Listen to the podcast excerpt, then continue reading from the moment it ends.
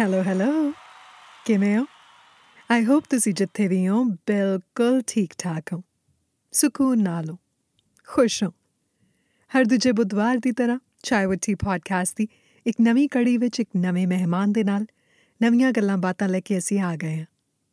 ਪਤਾ ਹੈ, ਜਦੋਂ ਮੈਂ ਇਸ ਪੋਡਕਾਸਟ ਨੂੰ ਸ਼ੁਰੂ ਕਰਨ ਬਾਰੇ ਸੋਚਿਆ ਸੀ ਨਾ, ਤਾਂ ਮੈਨੂੰ ਸ਼ਾਇਦ ਸਭ ਤੋਂ ਜ਼ਿਆਦਾ ਐਕਸਾਈਟਮੈਂਟ ਇਸ ਗੱਲ ਦੀ ਸੀ ਕਿ ਇਸ ਪੋਡਕਾਸਟ ਜ਼ਰੀਏ ਮੈਨੂੰ ਵੱਖ-ਵੱਖ ਤਰ੍ਹਾਂ ਦੇ ਲੋਕਾਂ ਦੇ ਤਜਰਬੇ ਸਾਂਝੇ ਕਰਨ ਦਾ ਮੌਕਾ ਮਿਲੇਗਾ। ਉਹਨਾਂ ਤੋਂ ਕੁਝ ਨਾ ਕੁਝ ਸਿੱਖਣ ਦਾ ਅਵਸਰ ਮਿਲੇਗਾ। ਤੇ ਵਾਕਈ ਸੱਚ ਹੈ, ਹਰ ਮੁਲਾਕਾਤ, ਹਰ ਮਹਿਮਾਨ ਮੈਨੂੰ ਜ਼ਿੰਦਗੀ ਬਾਰੇ ਕੁਝ ਨਾ ਕੁਝ ਨਵਾਂ ਸਿਖਾ ਕੇ ਜਾਂਦਾ ਹੈ। ਵੈਸੇ ਜੇ ਦੇਖਿਆ ਜਾਵੇ ਤਾਂ ਆਮ ਜ਼ਿੰਦਗੀ ਵਿੱਚ ਆਪਾਂ ਨੂੰ ਕਿਸੇ ਹੋਰ ਦੀ ਕਹਾਣੀ ਜਾਣਨ ਦਾ ਮੌਕਾ ਹੀ ਕਿੱਥੇ ਮਿਲਦਾ? ਸਭ ਆਪਣੇ ਰੁਝੇਵਿਆਂ ਵਿੱਚ ਉਲਝੇ ਹੋਏ ਨੇ। ਆਪਾਂ ਹਾਈ ਹਾਊ ਆਰ ਯੂ ਕਹਿ ਤਾਂ ਦਿੰਨੇ ਆ ਪਰ ਇਸ ਤੋਂ ਪਹਿਲਾਂ ਕਿ ਅਗਲਾ ਆਪਣਾ ਹਾਲ ਦੱਸੇ, ਅਸੀਂ ਅੱਗੇ ਲੰਘ ਜਾਂਦੇ ਆ ਪਰ ਕੁਝ ਫੁਰਸਤ ਦੇ ਪਲ ਕੱਢ ਕੇ ਜੇ ਤੁਹਾਨੂੰ ਸਮਾਂ ਮਿਲੇ ਤਾਂ ਆਪਣੇ ਦਿਲ ਤੇ ਦਿਮਾਗ ਦੇ ਦਰਵਾਜ਼ੇ ਖੋਲ ਕੇ ਕਿਸੇ ਦਾ ਹਾਲ ਜ਼ਰੂਰ ਜਾਣਿਓ। ਤੇ ਉਹ ਵੀ ਬਿਨਾਂ ਕਿਸੇ ਜਜਮੈਂਟ ਦੇ, ਬਿਨਾਂ ਕੋਈ ਸਲਾਹ ਦਿੱਤੇ, ਬਿਨਾਂ ਆਪਣਾ ਕੋਈ ਮਿਲਦਾ ਜੁਲਦਾ ਤਜਰਬਾ ਸਾਂਝਾ ਕੀਤੇ। ਐਂਡ ਟਰਸਟ ਮੀ ਇਹ ਕਰਨ ਦੌਰਾਨ ਤੁਹਾਨੂੰ ਬਹੁਤ ਕੁਝ ਮਹਿਸੂਸ ਹੋਵੇਗਾ। ਕਈ ਨਵੀਆਂ ਚੀਜ਼ਾਂ ਦਾ ਅਹਿਸਾਸ ਹੋਏਗਾ, ਜਿਨ੍ਹਾਂ ਵਿੱਚੋਂ ਇੱਕ ਇਹ ਵੀ ਹੋ ਸਕਦਾ ਹੈ ਕਿ ਤੁਹਾਨੂੰ ਆਪਣੀਆਂ ਦੁੱਖ ਤਕਲੀਫਾਂ ਉਸ ਵਿਅਕਤੀ ਦੇ ਮੁਕਾਬਲੇ ਬਹੁਤ ਛੋਟੀਆਂ ਲੱਗਣ। ਜਾਂ ਫਿਰ ਜੋ ਪਰਸੈਪਸ਼ਨ ਤੁਸੀਂ ਉਸ ਵਿਅਕਤੀ ਬਾਰੇ ਆਪਣੇ ਜ਼ਿਹਨ ਵਿੱਚ ਬਣਾਈ ਸੀ, ਤੁਹਾਨੂੰ ਇਹ ਅਹਿਸਾਸ ਹੋਵੇ ਕਿ ਦਰਅਸਲ ਉਹ ਉਸ ਤੋਂ ਬਿਲਕੁਲ ਵੱਖਰੇ ਹੈ। ਦਰਅਸਲ ਜਦੋਂ ਤੁਸੀਂ ਕਿਸੇ ਨੂੰ ਸਿਰਫ ਇੱਕ ਇਨਸਾਨ ਦੇ ਤੌਰ ਤੇ ਮਿਲਦੇ ਹੋ ਨਾ, ਬਿਨਾਂ ਉਸ ਦੀ ਪਿਛੋਕੜ, ਧਰਮ, ਜ਼ਾਤ ਸੈਕਸ਼ੂਅਲ ਓਰੀਐਂਟੇਸ਼ਨ ਜ਼ਿੰਦਗੀ ਵਿੱਚ ਉਸ ਦੀਆਂ ਚੋਇਸਸ ਦੀ ਪਰਵਾਹ ਕੀਤੇ, ਤਾਂ ਤੁਹਾਨੂੰ ਇਹ ਅਹਿਸਾਸ ਹੁੰਦਾ ਹੈ ਕਿ ਦਰਅਸਲ ਸਾਡੇ ਆਪਸੀ ਫ਼ਰਕ ਬਹੁਤ ਥੋੜੇ ਨੇ ਤੇ ਸਿਮਿਲੈਰਿਟੀਜ਼ ਯਾਨੀ ਸਮਾਨਤਾਵਾਂ ਬਹੁਤ ਜ਼ਿਆਦਾ ਨੇ। ਤਜਰਬੇ ਭਾਵੇਂ ਵੱਖਰੇ ਹੋਣ, ਦੁੱਖ ਸੁੱਖ ਇੱਕੋ ਜਿਹੇ ਨੇ। ਚਲੋ ਹੁਣ ਗੱਲਾਂ ਬਹੁਤ ਹੋ ਗਈਆਂ। ਹੁਣ ਮਿਲਾਉਂਦੇ ਆ ਤੁਹਾਨੂੰ ਸਾਡੇ ਅੱਜ ਦੇ ਮਹਿਮਾਨ ਦੇ ਨਾਲ। ਮੈਕੈਂਜ਼ੀ ਕਾਰਵੈਸਟ ਦਾ ਨਾਂ ਭਾਵੇਂ ਪੂਰੀ ਤਰ੍ਹਾਂ ਪੰਜਾਬੀ ਨਾ ਲੱਗੇ, ਪਰ ਦਰਅਸਲ ਉਹ ਇੱਕ ਇਹੋ ਜਿਹੀ ਪੰਜਾਬਣ ਕੁੜੀ ਹੈ, ਜਿਸਨੇ ਪੰਜਾਬ ਦੇ ਇੱਕ ਸਧਾਰਨ ਪਰਿਵਾਰ ਵਿੱਚ ਇੱਕ ਮੁੰਡੇ ਵਜੋਂ ਜਨਮ ਲਿਆ। ਨਿੱਕੀ ਉਮਰ ਤੋਂ ਉਸ ਨੂੰ ਅਹਿਸਾਸ ਹੋ ਗਿਆ ਸੀ ਕਿ ਦਰਅਸਲ ਉਸ ਦਾ ਸਰੀਰ ਭਾਵੇਂ ਮੁੰਡਿਆਂ ਵਾਲਾ ਹੈ, ਪਰ ਉਸ ਦੀ ਆਤਮਾ ਕੁੜੀ ਦੀ ਹੈ। ਪੰਜਾਬ ਤੋਂ ਕੈਨੇਡਾ ਤੱਕ ਦਾ ਸਫ਼ਰ ਉਹਨਾਂ ਲਈ ਚੰਗੇ ਮਾੜੇ ਤਜਰਬਿਆਂ ਨਾਲ ਭਰਪੂਰ ਰਿਹਾ ਹੈ। ਜਿਸ ਬੱਚੇ ਦਾ ਸਕੂਲ ਵਿੱਚ ਬਾਕੀਆਂ ਬੱਚਿਆਂ ਵੱਲੋਂ ਮਜ਼ਾਕ ਉਡਾਇਆ ਜਾਂਦਾ ਸੀ, ਅੱਜ ਉਹ ਆਪਣੀ ਅਸਲੀਅਤ ਬੇਬਾਕ ਹੋ ਕੇ ਸੋਸ਼ਲ ਮੀਡੀਆ ਤੇ ਸਾਂਝੀ ਕਰਦੀ ਹੈ। ਟ੍ਰਾਂਜੀਸ਼ਨ ਦਾ ਤਜਰਬਾ ਭਾਵੇਂ ਆਸਾਨ ਨਹੀਂ ਸੀ ਤੇ ਬਹੁਤ ਸਾਰੇ ਚੈਲੰਜਸ ਨਾਲ ਭਰਪੂਰ ਸੀ, ਪਰ ਅੱਜ ਮੈਕੈਂਜ਼ੀ ਆਪਣੀ ਮਰਜ਼ੀ ਨਾਲ ਆਪਣੀ ਜ਼ਿੰਦਗੀ ਜੀ ਰਹੀ ਹੈ।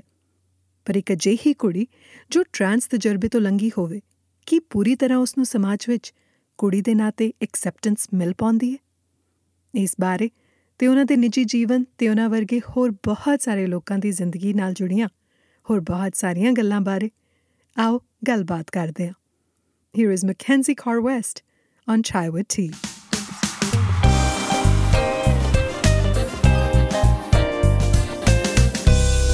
Hi Mackenzie hello hello ਕੀ ਹਾਲ ਚਾਲ? ਵਧੀਆ ਜੀ ਤੁਸੀਂ ਸੁਣਾਓ? ਬਹੁਤ ਵਧੀਆ। ਆਮ ਸੋ ਐਕਸਾਈਟਿਡ ਕਿ ਤੁਸੀਂ ਚਾय ਵਿਦ ਟੀ ਤੇ ਅੱਜ ਆਏ ਹੋ। ਮੈਂ ਵੀ ਸੋਚਿਆ ਨਹੀਂ ਸੀ ਕਿ ਇੱਥੇ ਹਾਂ ਪਰ somehow we made it happen. We did make it happen Mackenzie ਨੂੰ ਪਹਿਲੀ ਵਾਰੀ ਮੈਂ ਟਿਕਟੌਕ ਤੇ ਦੇਖਿਆ ਸੀ। ਔਰ ਮੈਂ ਟਿਕਟੌਕ ਤੇ ਦੇਖ ਕੇ ਇੰਨੀ ਜ਼ਿਆਦਾ ਫੈਸੀਨੇਟ ਹੋਈ ਸੀ ਕਿ ਮੈਨੂੰ ਇਹਨਾਂ ਨੂੰ ਸਪੈਸ਼ਲ ਇਨਵਾਈਟ ਭੇਜਣਾ ਪਿਆ ਤੇ ਇਹਨਾਂ ਨੇ ਸਪੈਸ਼ਲੀ ਟੋਰਾਂਟੋ ਤੋਂ ਆ ਕੇ ਪੋਡਕਾਸਟ ਦਾ ਹਿੱਸਾ ਬਣਨ ਦਾ ਫੈਸਲਾ ਕੀਤਾ and I'm so grateful for that thank you ਤੁਹਾਡਾ ਬਹੁਤ ਸ਼ੁਕਰੀਆ। ਤੁਸੀਂ ਸਾਡਾ ਸਾਨੂੰ ਟਿਕਟੌਕ ਤੇ ਦੇਖਿਆ। ਮੈਨੂੰ ਲੱਗਦਾ ਮੇਰੀ ਮੇਰੇ ਟਿਕਟੌਕ ਨਾਲ ਆਪਣੇ ਸਾਰੇ ਪੰਜਾਬੀ ਲੋਕਾਂ ਨੂੰ ਸਮਹਾਉ ਉਹ ਪਹੁੰਚ ਚੁੱਕੀ ਆ ਜਿੱਥੇ ਵੀ ਹੁਣ ਜਾਵਾਂ ਸਪੈਸ਼ਲੀ ਬ੍ਰੈਂਪਟਨ ਜਾਂ ਸਰੀਚ ਉਹਨਾਂ ਨੂੰ ਪਤਾ ਹੁੰਦਾ ਮੇਰੇ ਟਿਕਟੌਕ ਤੋਂ ਕਿ ਮੈਂ ਕੌਣ। ਮੈਨੂੰ ਪਤਾ ਨਹੀਂ ਸੀ ਇੰਨਾ ਇੰਨਾ ਹੋਊਗਾ ਪਰ ਮੈਂ ਤਾਂ ਇੱਕ ਛੋਟੀ ਜਿਹੀ ਵੀਡੀਓ ਬਣਾਈ ਸੀ ਸੋਚਿਆ ਨਹੀਂ ਸੀ ਕੁਝ ਹੋਊ। ਤੇ ਹੁਣ ਐਵੇਂ ਹੈ ਕਿ ਮੇਰਾ ਨਾਮ ਮੈਕੈਂਜ਼ੀ ਯੂ نو ਟਿਕਟੌਕ ਦੇ ਥਰੂ ਪੰਜਾਬੀ ਕਮਿਊਨਿਟੀ ਜਾਣ ਜਾਣਨ ਨੂੰ ਮਿਲਦਾ। ਨਹੀਂ ਪੰਜਾਬੀ ਕਮਿਊਨਿਟੀ ਮੈਕੈਂਜ਼ੀ ਤਾਂ ਨਹੀਂ ਕਹਿੰਦੀ। ਜਿਉ ਕਹਿੰਦੇ ਮੈਕੈਂਜੀ ਉਹ ਵੀ ਸਹੀ ਆ। ਜਿਵੇਂ ਮਰਜ਼ੀ ਬੋਲੋ ਹਨਾ। ਮੈਕੈਂਜੀ ਹਾਂਜੀ ਮੈਕੈਂਜੀ ਐਟ ਲੀਸਟ ਉਹ ਕਹਿ ਤਾਂ ਲੈਂਦੇ ਆ ਤਰਨਮ ਕਹਿਣਾ ਪਤਾ ਕਿੰਨਾ ਔਖਾ ਲੱਗਦਾ ਸਾਰਿਆਂ ਨੂੰ। ਉਹ ਕੀ ਕਹਿੰਦੇ ਨਾਮ? ਤਰਨਮ. ਤਰੁਨਮ ਕਈ ਵਾਰੀ ਤਾਂ ਥਿੰਦ ਬੇਟਾ ਹੀ ਕਹਿ ਦਿੰਦੇ ਆ let me just say the last name ਔਖਾ ਲੱਗਦਾ ਪਰ ਹਮੇਸ਼ਾ ਤੋਂ ਇਹ ਬੇਬਾਕੀ ਨਹੀਂ ਸੀ ਹਨਾ ਹਮੇਸ਼ਾ ਤੋਂ ਇਹ ਕੌਨਫੀਡੈਂਸ ਨਹੀਂ ਸੀ ਕਿ ਇਦਾਂ ਆਪਣੀ ਸਾਰੀ ਜਰਨੀ ਜਿਹੜੀ ਹੈ ਉਹ ਟਿਕਟੌਕ ਤੇ ਓਪਨਲੀ ਸ਼ੇਅਰ ਕਰਾਂ ਇਹ ਇਹ ਕਿਉਂ ਆਈ ਕਦੋਂ ਆਈ ਤੇ ਕਿਉਂ ਜ਼ਰੂਰੀ ਸੀ ਅਮ ਲੋਡਡ ਕੁਐਸਚਨ ਹੋ ਗਿਆ ਜ਼ਿਆਦਾ? ਪਰ ਹਾਂਜੀ ਪਰ 2000 ਸੋ 2022 ਦਸੰਬਰ ਚ ਬਹੁਤ ਵੱਡੀ ਚੇਂਜ ਆਈ। ਅਮ 8 ਸਾਲ ਬਾਅਦ ਇੱਥੇ ਰਹਿ ਕੇ ਮੈਂ ਕੈਨੇਡਾ ਰਹਿ ਕੇ ਅਮ ਮੈਂ ਇੰਡੀਆ ਗਈ ਆਪਣੀ ਫੈਮਿਲੀ ਮਿਲਣ ਮਿਲਣ। ਜਦੋਂ ਮੈਂ ਇੱਥੇ ਆਈ ਸੀ ਮੈਂ 18 ਸਾਲ ਦੀ ਸੀ। ਤੇ ਜਦੋਂ ਉੱਥੇ ਗਈ ਤਾਂ 26 ਸਾਲ ਦੀ। ਤਾਂ ਉਹ ਸਮੇਂ 'ਚ ਕੀ ਕੁਝ ਦੇਖਿਆ ਤੇ ਉੱਥੇ ਜਾ ਕੇ ਪਤਾ ਲੱਗਿਆ ਕਿ ਹਾਂ ਚਾਹੇ ਮੈਂ ਆਪਣੀਆਂ ਜੜ੍ਹਾਂ ਤੋਂ ਜਿੰਨਾ ਮਰਜ਼ੀ ਦੂਰ ਹੋ ਜਾ ਤੇ ਮੈਂ ਆਪਣੀ ਧੁਰ ਅੰਦਰ ਤੱਕ ਹਮੇਸ਼ਾ ਪੰਜਾਬੀ ਰਹਿਣਾ। ਤੇ ਫੇਰ ਲੱਗਿਆ ਕਿ ਜੇ ਹੁਣ ਇੰਨ- ਇੰਨੀ ਦੂਰ ਆਪਾਂ ਰਹਿੰਦੇ ਆ ਹਨਾ, ਆਪਣੀ, ਆਪਣੇ ਦੇਸ਼ ਤੋਂ, ਆਪਣੀ ਫੈਮਿਲੀ ਤੋਂ, ਤਾਂ ਕਿਉਂ ਨਾ ਉਹ ਉਹ ਆਪਣੀਆਂ ਰੂਟਸ ਨਾਲ ਜੁੜਨ ਦਾ ਦੁਆਰਾ ਕੋਸ਼ਿਸ਼ ਕੀਤੀ ਜਾਏ। ਚਾਹੇ ਮੇਰੀ ਕਹਾਣੀ ਤੋਂ ਲੱਗਿਆ ਕਿ ਮੈਂ ਨਹੀਂ ਆਪਣੀ ਰੂਟਸ ਨਾਲ ਜੁੜ ਸਕਦੀ, ਪਰ ਮੈਂ ਕਿਹਾ ਚਲੋ ਕੋਸ਼ਿਸ਼ ਕਰਦੇ ਆ ਤੇ ਕਿਉਂਕਿ ਮੈਂ, ਮੇਰੀ ਇੱਥੇ ਕੋਈ ਹੈ ਨਹੀਂ ਸੀ ਇੰਨੀ ਫੈਮਿਲੀ ਜਾਂ ਫਰੈਂਡਸ ਜਿਹੜੇ ਪੰਜਾਬੀ ਸੀ, ਤਾਂ ਸੋਸ਼ਲ ਮੀਡੀਆ ਹਨਾ, ਇੱਥੇ ਪਾਵਰ ਆਫ ਸੋਸ਼ਲ ਮੀਡੀਆ ਆਉਂਦੀ ਆ। ਅਮ ਵੀਡੀਓ ਬਣਾਈ ਸੋਚਿਆ ਦੇਖੋ ਦੇਖ- ਦੇਖਦੇ ਆ ਜੇ ਹੋਰ ਲੋਕ ਹੈਗੇ ਮੇਰੇ ਵਰਗੇ ਜਿਨ੍ਹਾਂ ਮੇਰੀ ਕਮਿਊਨਿਟੀ ਜਿਨ੍ਹਾਂ ਨੂੰ ਸ਼ਾਇਦ ਥੋੜਾ ਆਸਰਾ ਮਿਲ ਜੇ ਐਂਡ ਉਹ ਤੋਂ ਬਾਅਦ ਇੱਥੇ ਆ ਗਏ ਹੁਣ 8 ਮਹੀਨੇ ਬਾਅਦ ਉਸ ਵੀਡੀਓ 'ਚ ਕੀ ਸ਼ੇਅਰ ਕੀਤਾ ਸੀ ਪਹਿਲੀ ਵਾਰੀ ਪਹਿਲੀ ਵੀਡੀਓ 'ਚ ਸ਼ੇਅਰ ਕੀਤਾ ਸੀ ਵੀ ਮੇਰੇ ਵਰਗੇ ਪੰਜਾਬੀ 'ਚ ਦੱਸ ਦਿੰਦੀ ਆ ਇੰਗਲਿਸ਼ ਟਾਈਟਲ ਸੀ ਮੈਂ ਸੋਚਿਆ ਨਹੀਂ ਸੀ ਵੈਸੇ ਕਿ ਪੰਜਾਬੀ 'ਚ ਮੈਨੂੰ ਬਾਅਦ 'ਚ ਬਣਾਉਣ ਦਾ ਮੌਕਾ ਮੈਨੂੰ ਪਤਾ ਨਹੀਂ ਸੀ ਟਿਕਟੌਕ ਤੇ ਪੰਜਾਬੀ ਇੰਨੇ। ਇੰਨੇ ਹੈਗੇ ਹਾਂਜੀ. ਕਿਉਂਕਿ ਇੰਡੀਆ ਬੈਨ ਹੋ ਚੁੱਕੀ ਨਾ। ਤਾਂ ਮੈਂ ਸੋਚਿਆ ਨਹੀਂ ਸੀ ਪਰ ਟਾਈਟਲ ਸੀ ਵੀ ਮੇਰੇ ਵਰਗੇ ਟਰਾਂਸ ਕੁੜੀਆਂ ਦੀਆਂ ਦੀਆਂ ਫੈਮਲੀਆਂ ਬਹੁਤ ਨੇ ਜਿਹੜੀਆਂ ਐਕਸੈਪਟ ਕਰਦੀਆਂ ਨੇ ਤੇ ਉਹ ਪੰਜਾਬੀ ਨੇ। ਤੇ ਸਾਨੂੰ ਵਿਜ਼ੀਬਲ ਹੋਣਾ ਚਾਹੀਦਾ ਹੈ ਕਿਉਂਕਿ ਹੋਰ ਲੋਕਾਂ ਨੇ ਜਿਨ੍ਹਾਂ ਨੂੰ ਨਹੀਂ ਐਕਸੈਪਟ ਕਰਦੀਆਂ ਉਹਨਾਂ ਨੂੰ ਵੀ ਐਕਸੈਪਟ ਕਰਨ ਦਾ ਮੌਕਾ ਮਿਲੂ। 10 ਸਕਿੰਟ ਦੀ ਵੀਡੀਓ ਸੀ ਬਸ ਉੱਪਰ ਲਿਖਿਆ ਹੋਇਆ ਸੀ ਤੇ ਲਾਲ ਸੂਟ ਪਾਇਆ ਸੀ ਮੈਂ ਆਪਣੇ ਮਮ ਦਾ। ਉਹ ਬਹੁਤ ਸੋਹਣਾ ਲੱਗਦਾ ਲਾਲ ਸੂਟ ਬਾਈ ਦ ਵੇ ਉਹ ਹੁਣ ਫੇਮਸ ਹੋ ਗਿਆ ਮੈਂ ਤੇ ਉਹ ਮੇਰੇ ਮਮ ਦਾ ਸੀ ਐਕਚੁਅਲੀ ਵਰੀ ਦਾ 30 ਸਾਲ ਪੁਰਾਣਾ ਰਾਈਟ ਵਾਓ ਕਿਉਂਕਿ ਮੇਰੇ ਕੋਲ ਹੈ ਨਹੀਂ ਸੀ ਕੱਪੜੇ। ਪੰਜਾਬੀ ਹਾਂਜੀ। ਕੋਈ ਕੋਈ ਪੰਜਾਬੀ ਕੱਪੜੇ ਨਹੀਂ ਸੀ ਜਦੋਂ ਮੈਂ ਉੱਥੇ ਗਈ ਆ। ਇੱਥੋਂ ਗਈ ਆ ਉੱਥੇ। ਤਾਂ ਉਹ 10 ਸਕਿੰਟ ਦੀ ਮੈਂ ਸਵੇਰੇ ਪਾਈ ਸੈਟਰਡੇ ਸੀ। ਗੁਰਦੁਆਰਾ ਸਾਹਿਬ ਜਾ ਕੇ ਹਜੇ ਆਈ ਸੀ ਆਪਣੇ ਫਰੈਂਡਸ ਨਾਲ। ਤੇ ਸਵੇਰੇ ਪਾਈ ਸ਼ਾਮ ਤੱਕ ਮੈਂ ਆਪਣਾ ਫੋਨ ਨਹੀਂ ਦੇਖਿਆ। ਤੇ ਫਿਰ ਮੈਨੂੰ ਮੈਸੇਜ ਆਉਣ ਲੱਗੇ ਮੇਰੇ ਸਾਰੇ ਫਰੈਂਡਸ ਦੇ ਤੇ ਵੀ ਤੇਰੀ ਵੀਡੀਓ ਸਾਨੂੰ ਤੇਰੀ ਵੀਡੀਓ ਲੋਕ ਭੇਜ ਰਹੇ ਨੇ। And then when I looked at it ਅਗਲੇ ਸਵੇਰ 2 ਮਿਲੀਅਨ ਵਿਊਜ਼ ਆਏ ਹੋਏ ਸੀ। 2 million views that is unreal. ਯਾ ਔਰ ਇਸ ਦੀ ਵਜ੍ਹਾ ਆਬਵੀਅਸਲੀ ਇਹੀ ਹੈ ਕਿ ਤੁਹਾਡੇ ਵਰਗੇ ਬਹੁਤ ਸਾਰੇ ਅਜਿਹੇ ਲੋਕ ਨੇ ਜਿਨ੍ਹਾਂ ਦੇ ਵਿੱਚੋਂ ਹਿੰਮਤ ਨਹੀਂ ਹੁੰਦੀ ਜਦੋਂ ਆਪਾਂ ਕਹਿੰਦੇ ਤੁਹਾਡੇ ਵਰਗੇ ਪਹਿਲਾਂ ਤਾਂ ਮੈਨੂੰ ਇਹ ਕਹਿਣਾ ਹੀ ਬਹੁਤ ਅਜੀਬ ਲੱਗਦਾ ਹਾਂਜੀ I find it really really odd ਪਰ ਕਿਉਂਕਿ ਤੁਸੀਂ ਕਿਹਾ ਕਿ you wanted people to relate ਹਨਾ ਤੁਸੀਂ। ਚਾਹੁੰਦੇ ਸੀ ਕਿ ਤੁਹਾਡੀ ਕਹਾਣੀ ਜ਼ਿਆਦਾ ਤੋਂ ਜ਼ਿਆਦਾ ਲੋਕਾਂ ਤੱਕ ਪਹੁੰਚੇ ਇਸ ਲਈ ਪਹੁੰਚੇ ਕਿਉਂਕਿ ਹਮ ਕੁੱਟ-ਕੁੱਟ ਕੇ ਬਹੁਤ ਲੋਕ ਜਿਹੜੇ ਨੇ ਉਹ ਜੀ ਰਹੇ ਨੇ ਇਸ ਤੋਂ ਪਹਿਲਾਂ ਕਿ ਆਪਾਂ ਉਹਦੇ ਚ ਡਾਈਵ ਇਨ ਕਰੀਏ I would love to know ਕਿਉਂਕਿ ਕਈ ਵਾਰੀ ਨਾ ਮਿਸਕਨਸੈਪਸ਼ਨਸ ਤੇ ਪਰਸੈਪਸ਼ਨਸ ਬਣੀਆਂ ਹੁੰਦੀਆਂ ਆਪਣੇ ਦਿਮਾਗ ਦੇ ਵਿੱਚ ਕਈ ਗਲਤ ਫਹਿਮੀਆਂ ਹੁੰਦੀਆਂ ਨੇ ਜੋ ਤੁਸੀਂ ਬਚਪਨ ਤੋਂ ਸੁਣਦੇ ਆਏ ਹੋ ਜੋ ਤੁਹਾਨੂੰ ਸੁਣਾਇਆ ਜਾ ਰਿਹਾ ਹੈ ਜੋ ਤੁਸੀਂ। ਆਲੇ ਦੁਆਲੇ ਦੇਖਿਆ ਹੈ ਤੁਹਾਨੂੰ ਪਤਾ ਹੀ ਨਹੀਂ ਹੁੰਦਾ ਵੀ ਇਹ ਜਿਹੜੀਆਂ ਵੱਖ-ਵੱਖ ਪਰਿਭਾਸ਼ਾਵਾਂ ਸਾਡੇ ਸਾਹਮਣੇ ਆ ਰਹੀਆਂ ਨੇ ਡੈਫੀਨੇਸ਼ਨਸ ਇਹਨਾਂ ਦਾ ਮਤਲਬ ਹੈ ਕੀ ਆ ਸੋ। ਜਦੋਂ ਤੁਸੀਂ ਕਿਹਾ ਕਿ ਤੁਸੀਂ ਟਰਾਂਸ ਔਮਨ ਹੋ ਇਹਦਾ ਮਤਲਬ ਕੀ ਹੈ ਪਹਿਲਾਂ ਤਾਂ ਟਰਾਂਸ ਦਾ ਕੀ ਮਤਲਬ ਹੈ ਟਰਾਂਸ ਔਮਨ ਦਾ ਕੀ ਮਤਲਬ ਹੈ ਹਾਂਜੀ ਟ੍ਰਾਂਸ ਦਾ ਮਤਲਬ ਹੁੰਦਾ ਵੀ ਜਿਹੜੇ ਕਿ ਆਪਣੀ ਪਹਿਲੀ ਗੱਲ ਤਾਂ ਮੈਂ ਕਹਿਣਾ ਚਾਹੁੰਦੀ ਹਾਂ ਵੀ ਅੰਗਰੇਜ਼ੀ ਦਾ ਸ਼ਬਦ ਹੈ ਹਨਾ ਤਾਂ ਕੁਝ ਹੋ ਸਕਦਾ ਟ੍ਰਾਂਸਲੇਸ਼ਨ ਚ ਕੁਝ ਚੀਜ਼ਾਂ ਨਾ ਮਤਲਬ ਸਮਝਣ ਉਹਨਾਂ ਦਾ ਬਿਲਕੁਲ ਯਾ ਪਰ ਮੈਂ ਸਿਰਫ ਆਪਣੀ ਕਹਾਣੀ ਦੱਸ ਸਕਦੀ ਹਾਂ ਤੇ ਜੋ ਮੇਰੀ ਡੈਫੀਨੇਸ਼ਨ ਆ ਉਹ ਮੇਰੇ ਲਈ ਆ ਹਰ ਟ੍ਰਾਂਸ ਬੰਦੇ ਦੀ ਤੁਸੀਂ ਉਹ ਡੈਫੀਨੇਸ਼ਨ ਨਹੀਂ ਲਾ ਸਕਦੇ ਕਿਉਂਕਿ ਹਰ ਕਿਸ ਦੀ ਆਪਣੀ ਆਪਣੀ ਕਹਾਣੀ ਹੈ ਰਾਈਟ ਪਰ ਮੇਰੇ ਲਈ ਸੀ ਕਿ ਮੈਂ ਅਮ ਐਜ਼ ਅ ਮੁੰਡਾ ਪੈਦਾ ਹੋਈ ਸੀ ਤੇ ਮੈਨੂੰ ਬਾਅਦ ਚ ਪਤਾ ਲੱਗਿਆ ਕਿ ਮੇਰੀ ਆਤਮਾ ਕੁੜੀ ਦੀ ਆ। ਔਰ ਮੈਨੂੰ ਹਮੇਸ਼ਾ ਤੋਂ ਪਤਾ ਸੀ ਕਿ ਮੇਰੀ ਆਤਮਾ ਕੁੜੀ ਦੀ ਆ। ਪਰ ਅਮ ਫਿਰ ਸਮਝ ਆਇਆ ਕਿ ਮੇਰੇ ਮੇਰਾ ਜਿਹੜਾ ਜਿਹੜਾ ਮੇਰਾ ਸਰੀਰ ਆ ਉਹ ਮੇਰੀ ਆਤਮਾ ਜਾਂ ਮੇਰੇ ਦਿਮਾਗ ਨਾਲ ਨਹੀਂ ਮਿਲਦਾ। ਤੇ ਇਹਨੂੰ ਮੈਂ ਇੱਕ ਕਰਨਾ ਚਾਹੁੰਦੀ ਆ।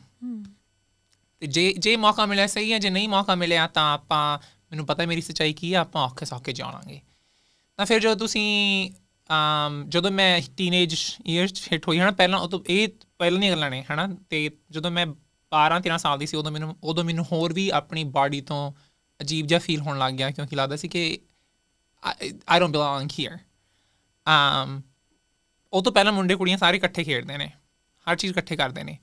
ਉਹ ਉਮਰ ਚ ਆ ਕੇ ਸਪੈਸ਼ਲੀ ਆਪਣੀ ਆਪਣੀ ਸੋਸਾਇਟੀ ਚ ਉੱਥੇ ਅਹ ਸਕੂਲ ਚ ਕੁੜੀਆਂ ਅੱਡ ਰਹਿ- ਬੈਠਦੀਆਂ ਨੇ, ਮੁੰਡੇ ਅੱਡ ਬੈਠਦੇ ਨੇ, ਹਨਾ, ਤਾਂ ਉੱਥੇ ਉੱਥੇ ਮੈਨੂੰ ਲੱਗਦਾ ਸੀ, ਯਾਰ, ਮੈਂ ਹਮੇਸ਼ਾ ਮੁੰਡਿਆਂ ਵਾਲਾ ਮੈਨੂੰ ਇਹ ਹਰ ਚੀਜ਼ ਫੋਰਸ ਕਰਦਾ ਹੈ ਤੇ ਬੁਲਿੰਗ ਵੀ ਹੁੰਦੀ ਹੈ ਹਨਾ? ਤਾਂ ਲੱਗਦਾ ਸੀ ਕਿ ਮੈਂ ਇੱਥੇ ਨਹੀਂ ਬਿਲੋਂਗ ਕਰਦੀ ਮੈਂ ਉੱਧਰ ਬਿਲੋਂਗ ਕਰਦੀ ਆ ਤੇ ਉਦੋਂ ਖੁਦ ਨੂੰ ਖੁਦ ਨੂੰ ਪਤਾ ਚੱਲਣ ਲੱਗਿਆ ਕਿ ਮੈਨੂੰ ਖੁਦ ਦੀ ਬਾਡੀ ਤੋਂ ਵੀ ਥੋੜਾ ਅਜੀਬ ਫੀਲ ਹੁੰਦਾ ਹੈ। ਕੁਝ ਚੀਜ਼- ਮੇਰੀ ਮੇਰੇ ਹਨਾ ਫੇਸ਼ੀਅਲ ਹੇਅਰ ਉਦੋਂ ਆਉਣੇ ਸ਼ੁਰੂ ਹੋਏ ਆਮ ਆਵਾਜ਼ ਬਦਲਣੀ ਸ਼ੁਰੂ ਹੁੰਦੀ ਆ। ਉਹ ਸਭ ਗੱਲਾਂ ਤੋਂ ਮੈਨੂੰ ਲੱਗਦਾ ਸੀ ਯਾਰ this doesn't feel like me ਮੈਨੂੰ ਨਹੀਂ ਲੱਗਦਾ ਕਿ ਮੇਰੀ ਆ ਮੇਰੀ ਆਵਾਜ਼ ਮੇਰੀ ਆ ਮੇਰੀ ਮੈਂ ਇਹਨੂੰ ਕਿਵੇਂ ਚੇਂਜ ਕਰਾਂ? ਉਹਦੇ ਉਦੋਂ ਤੋਂ ਸ਼ੁਰੂ ਹੋ ਕੇ ਸਮਝ ਲੱਗਿਆ ਵੀ ਹਾਂ 10 8ਵੀਂ 9ਵੀਂ ਚ ਪਤਾ ਲੱਗਿਆ ਮੈਨੂੰ ਕਿ ਇਹ ਸ਼ਬਦ ਕੀ ਹੁੰਦਾ ਟ੍ਰਾਂਸ ਤੋਂ ਪਹਿਲਾਂ ਤਾਂ ਸੀ ਯਾਰ ਬਸ ਕੁਝ ਗਲਤ ਆ ਮੈਨੂੰ ਨਹੀਂ ਪਤਾ ਮੇਰੇ ਨਾਲ ਕੀ ਗਲਤ ਹੈ। ਫਿਰ ਪਤਾ ਲੱਗਿਆ ਨਹੀਂ ਗਲਤ ਤਾਂ ਕੀ ਆ ਜੋ ਹੋ ਤੁਸੀਂ ਹੋ ਅਮ ਅਖੀਰ ਚ ਆਪਾਂ ਆਪਣੀ ਆਪਣਾ ਰੋਲ ਨਿਭਾਉਣਾ ਹੁੰਦਾ ਹੈ ਸੋਸਾਇਟੀ 'ਚ। ਤੇ ਮੈਨੂੰ ਸੀ ਕਿ ਜੇ ਮੈਂ ਆਪਣਾ ਰੋਲ ਮੈਂ ਤਾਂ ਹੀ ਨਿਭਾ ਸਕਦਾ ਜੇ ਮੈਂ ਖੁਦ ਨਾਲ ਖੁਸ਼ ਹਾਂ। ਤੇ ਰਿਸਪੌਂਸਿਬਿਲਿਟੀਜ਼ ਆਪਣੀਆਂ ਖੁਦ ਦੀਆਂ ਤਾਂ ਧਿਆਨ ਰੱਖ ਸਕਦੀਆਂ ਜੇ ਮੈਂ ਆਪਣੀਆਂ ਅੰਦਰੂਨੀਆਂ ਜਿਹੜੀਆਂ ਲੜਾਈਆਂ ਨੇ ਉਹਨਾਂ ਨੂੰ ਖਤਮ ਕਰ ਲਾਂ ਹੁਣ। ਔਰ ਇਹ ਕਹਿਣਾ ਬਹੁਤ ਆਸਾਨ ਹੁੰਦਾ ਇਹ ਕਰਨਾ ਬਹੁਤ ਔਖਾ ਹੁੰਦਾ। ਹਾਂਜੀ। ਆਪਣੇ ਅੰਦਰ ਜਿਹੜੀਆਂ ਲੜਾਈਆਂ ਚੱਲ ਰਹੀਆਂ ਹੁੰਦੀਆਂ ਜਾਂ ਤਾਂ ਸਾਨੂੰ ਆਬਾਦ ਕਰ ਦਿੰਦੀਆਂ ਜਾਂ ਬਰਬਾਦ ਕਰ ਦਿੰਦੀਆਂ। ਅਮ ਕਿਉਂਕਿ ਉਹ ਜਿਹੜੀ ਸੈਲਫ ਐਕਸੈਪਟੈਂਸ ਹੈ ਉਹਦੇ ਵਿੱਚ ਤੁਹਾਨੂੰ ਅਕਸਰ ਬਾਕੀ ਲੋਕਾਂ ਦੀ ਵੈਲੀਡੇਸ਼ਨ ਚਾਹੀਦੀ ਹੁੰਦੀ ਹੈ। ਤੁਹਾਨੂੰ ਹਮੇਸ਼ਾ ਐਂ ਲੱਗਦਾ ਹੈ ਕਿ ਜੇ ਸੁਸਾਇਟੀ ਨੇ ਸਾਨੂੰ ਐਕਸੈਪਟ ਨਹੀਂ ਕੀਤਾ ਤਾਂ ਮੈਂ ਠੀਕ ਨਹੀਂ ਆ ਮੇਰੇ 'ਚ ਕੁਝ ਕਮੀਆਂ ਨੇ ਮੇਰੇ 'ਚ ਕੁਝ ਗਲਤੀਆਂ ਨੇ। ਸੋ ਇਹ ਜਿਹੜਾ ਪਹਿਲਾਂ ਤਾਂ ਇਹ ਸਮਝ ਲੈਣਾ ਕਿ ਮੇਰੇ 'ਚ ਕੁਝ ਵੱਖਰਾ ਹੈ। ਇਹਦੇ ਇਹਦੇ ਵਾਸਤੇ ਵੀ ਬਹੁਤ ਹਿੰਮਤ ਚਾਹੀਦੀ ਹੈ। ਐਗਜ਼ੈਕਟਲੀ ਯਾ ਨਾਲੇ ਲੋਕਾਂ ਨਾਲ ਵੀ ਇੱਕ ਦਿਨ ਚ ਹੀ ਸਮਝ ਗਏ ਹਨਾ? ਅਸੀਂ ਤੇ ਬਸ ਇੱਕ ਵਾਰ ਇੱਕ ਠਾਣ ਲਿਆ ਹੀ ਕਰਨਾ ਤੇ ਉੱਥੇ ਹੀ ਉੱਥੇ ਲੱਗ ਗਏ। ਬਹੁਤ ਸਾਲ ਤਾਂ ਐਵੇਂ ਵੀ ਸੀ ਸਦਾ ਸੀ ਯਾਰ ਤੂੰ ਤੇਰਾ ਦਿਮਾਗ ਖਰਾਬ ਹੈ ਤੂੰ ਕੀ ਕਰ ਰਹੀ ਹੈ? ਤੈਨੂੰ ਲੱਗਦਾ ਤੂੰ ਤੂੰ ਪਾਗਲ ਹੈ ਤੈਨੂੰ ਮੈਨੂੰ ਯਾਦ ਹੈ ਮੈਂ ਆਪਣੇ ਮਾਮ ਨਾਲ ਗੱਲਾਂ ਕਰਦੀ ਹੁੰਦੀ ਸੀ ਇਹਦੇ ਬਾਰੇ ਤੇ ਉਹ ਕਹਿੰਦੇ ਸੀ ਵੀ ਵੀ ਤੈਨੂੰ ਤੈਨੂੰ ਰੱਬ ਨੇ ਤੈਨੂੰ ਬੰਦਾ ਬਣਾ ਕੇ ਭੇਜਿਆ।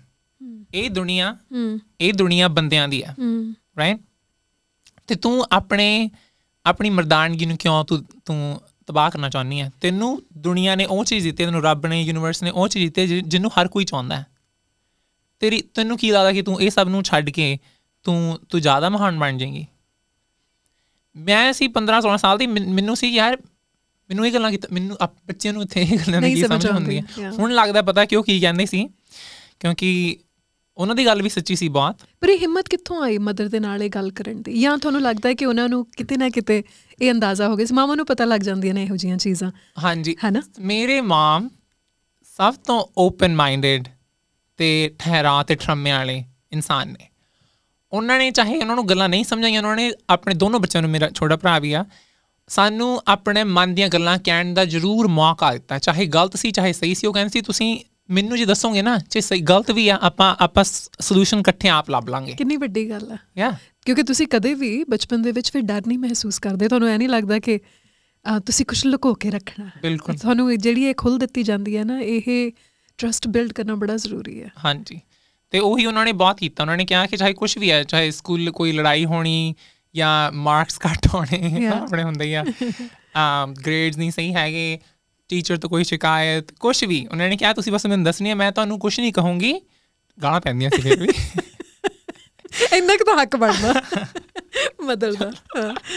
ਪਰ ਪਰ ਦੱਸਣਾ ਜ਼ਰੂਰਤ ਹੈ ਮੈਂ ਮੈਂ ਦੁਨੀਆ ਨੂੰ ਹੋਰ ਕਿਸੇ ਨੂੰ ਦੱਸ ਵੀ ਸਕਦੀ ਨਹੀਂ ਸੀ ਤੇ ਮੈਂ ਆਪਣੀ ਮਾਮ ਨੂੰ ਹੀ ਦੱਸਦੀ ਸੀ। ਫਿਰ ਉਹ ਤੋਂ ਬਾਅਦ ਲੱਗਿਆ ਕਿ ਚਲੋ ਜਦੋਂ ਮੈਨੂੰ ਯਾਦ ਹੈ ਜਦੋਂ ਕੁਝ ਵੀ ਮੇਰੀ ਜ਼ਿੰਦਗੀ 'ਚ ਗਲਤ ਹੁੰਦਾ ਸੀ ਮੈਨੂੰ ਅੰਦਰੋਂ ਪਤਾ ਸੀ ਮੇਰੀਆਂ ਫੀਲਿੰਗਸ ਹਨਾ ਵੀ ਮੈਂ ਮੈਂ ਔਰਤ ਹਾਂ ਮੈਂ ਆਪਣੇ ਬਾਹਰ ਆਪਣੀ ਬਾਡੀ ਨੂੰ ਚੇਂਜ ਕਰਨਾ। ਅੰਦਰੋਂ ਜੇ ਕੁਝ ਹੁੰਦਾ ਸੀ ਤਾਂ ਮੈਂ ਜਦੋਂ ਕੁਝ ਗਲਤ ਹੁੰਦਾ ਸੀ ਮੇਰੀ ਲਾਈਫ 'ਚ ਜਾਂ ਮੇਰੇ ਪੇਰੈਂਟਸ ਦੀ ਲੜਾਈ ਹੋ ਗਈ ਕੁਝ ਵੀ ਹਨਾ ਆਮ ਕੁਝ ਵੀ ਮੈਂ ਅਰਦਾਸਾਂ ਕਰਦੀ ਹੁੰਦੀ ਸੀ ਵੀ ਰੱਬਾ ਪਲੀਜ਼ ਮੈਨੂੰ ਮੈਨੂੰ ਬੰਦਾ ਬਣਾ ਦੇ। ਹਨਾ ਮੈਨੂੰ ਮੈਨੂੰ ਤੂੰ ਬੰਦਾ ਬਣਾਇਆ ਤੂੰ ਉਹ ਮੈਨੂੰ ਉਹਦੇ ਚ ਐਕਸੈਪਟੈਂਸ ਫੀਲ ਕਰਾ ਦੇ ਕਿਉਂ ਤੂੰ ਮੈਨੂੰ ਇਹ ਚੱਕਰਾਂ ਚ ਪਾਇਆ? ਕਿਉਂ ਤੂੰ ਮੈਨੂੰ ਇਹ ਫੀਲ ਕਰਾ ਰਿਹਾ ਵੀ ਮੈਂ ਨਹੀਂ ਆ Really? ਯਾ ਕਿਉਂਕਿ ਮੈਨੂੰ ਲੱਗਦਾ ਸੀ ਵੀ ਮੇਰੇ ਸਾਰਾ ਕੁਝ ਮੇਰੇ ਨਾਲ ਗਲਤ ਤਾਂ ਹੋ ਰਿਹਾ ਕਿਉਂਕਿ ਮੈਂ ਐਵੇਂ ਸੋਚਦੀ ਆ ਐਜ਼ ਬੱਚਿਆਂ ਨੂੰ Interesting. ਯਾ Yeah. ਹਰ ਐਵੇਂ ਹੁੰਦਾ ਨਾ ਜਦੋਂ ਵੀ ਕੁਝ ਗਲਤ ਹੁੰਦਾ ਆਪਣੀਆਂ ਫੈਮਿਲੀ ਚ ਬੱਚੇ ਖੁਦ ਤੇ ਲਿਆਉਂਦੇ ਨੇ। ਤੁਸੀਂ ਬਲੇਮ ਕਰਦੇ ਹੋ ਆਪਣੇ ਆਪ ਨੂੰ। ਐਗਜ਼ੈਕਟਲੀ ਸਪੈਸ਼ਲੀ ਜਦੋਂ ਸਾਰੀ ਦੁਨੀਆ ਤੁਹਾਨੂੰ ਕਹਿ ਰਹੀ ਵੀ ਨਹੀਂ ਤੁਸੀਂ ਗਲਤ ਹੋ.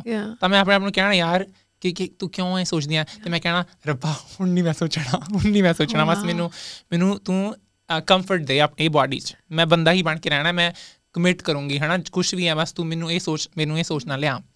ਮੈਂ ਹਜੇ 14 15 ਸਾਲ ਦੀ ਸੀ। um ਫਿਰ ਉਦੋਂ ਹੀ ਉਦੋਂ ਹੀ ਮੈਂ ਸਵਿਮਿੰਗ ਕਰਦੀ ਸੀ ਕੰਪੈਰੀਟਿਵਲੀ ਤੇ ਤੇ ਫਿਰ ਮੈਂ ਕਿਹਾ ਮੈਂ ਪੂਰਾ ਜ਼ੋਰ ਲਾਉਂਗੀ ਆਪਣੀ ਸਵਿਮਿੰਗ 'ਚ ਪੜ੍ਹਾਈ 'ਚ। 6ਵੀਂ ਕਲਾਸ 5ਵੀਂ ਕਲਾਸ ਤੋਂ ਲੈ ਕੇ 12ਵੀਂ ਕਲਾਸ ਜੋ ਉੱਥੇ ਰਹੇ ਹਨਾ।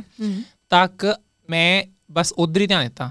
ਸਵੇਰੇ 5 4:30 ਵਜੇ ਉੱਠ ਕੇ ਸਵਿਮਿੰਗ ਪੂਲ ਪ੍ਰੈਕਟਿਸ ਕਰਕੇ ਸਕੂਲ।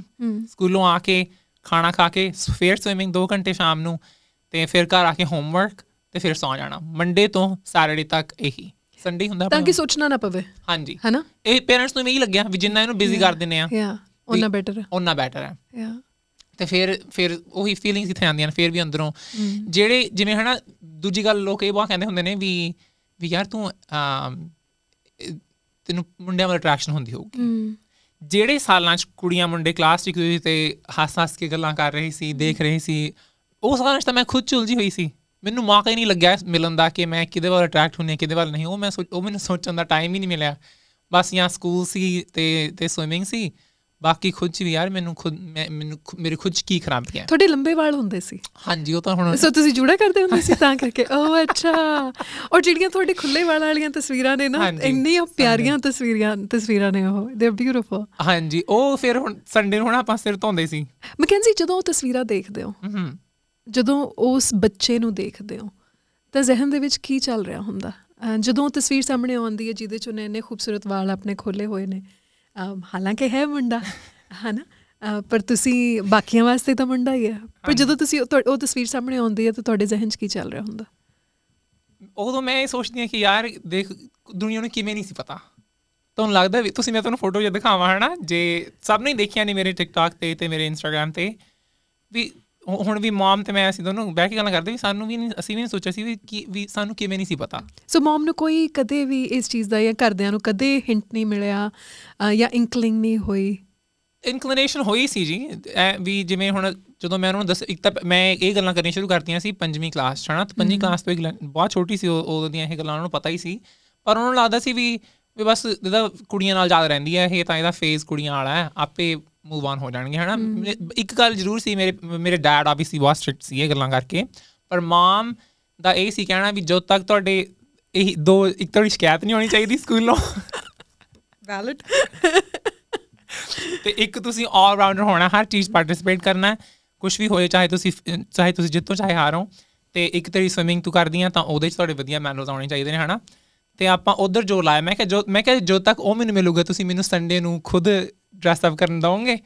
ਕਹਿੰਦੇ ਤੁਹਾਨੂੰ 2 ਘੰਟੇ ਮਿਲਣਗੇ ਜੋ ਤੇਰੇ ਵਾਲ ਸੁੱਕ ਰਹੇ ਨੇ। ਅੱਛਾ। ਤੇ it was everything is a negotiation.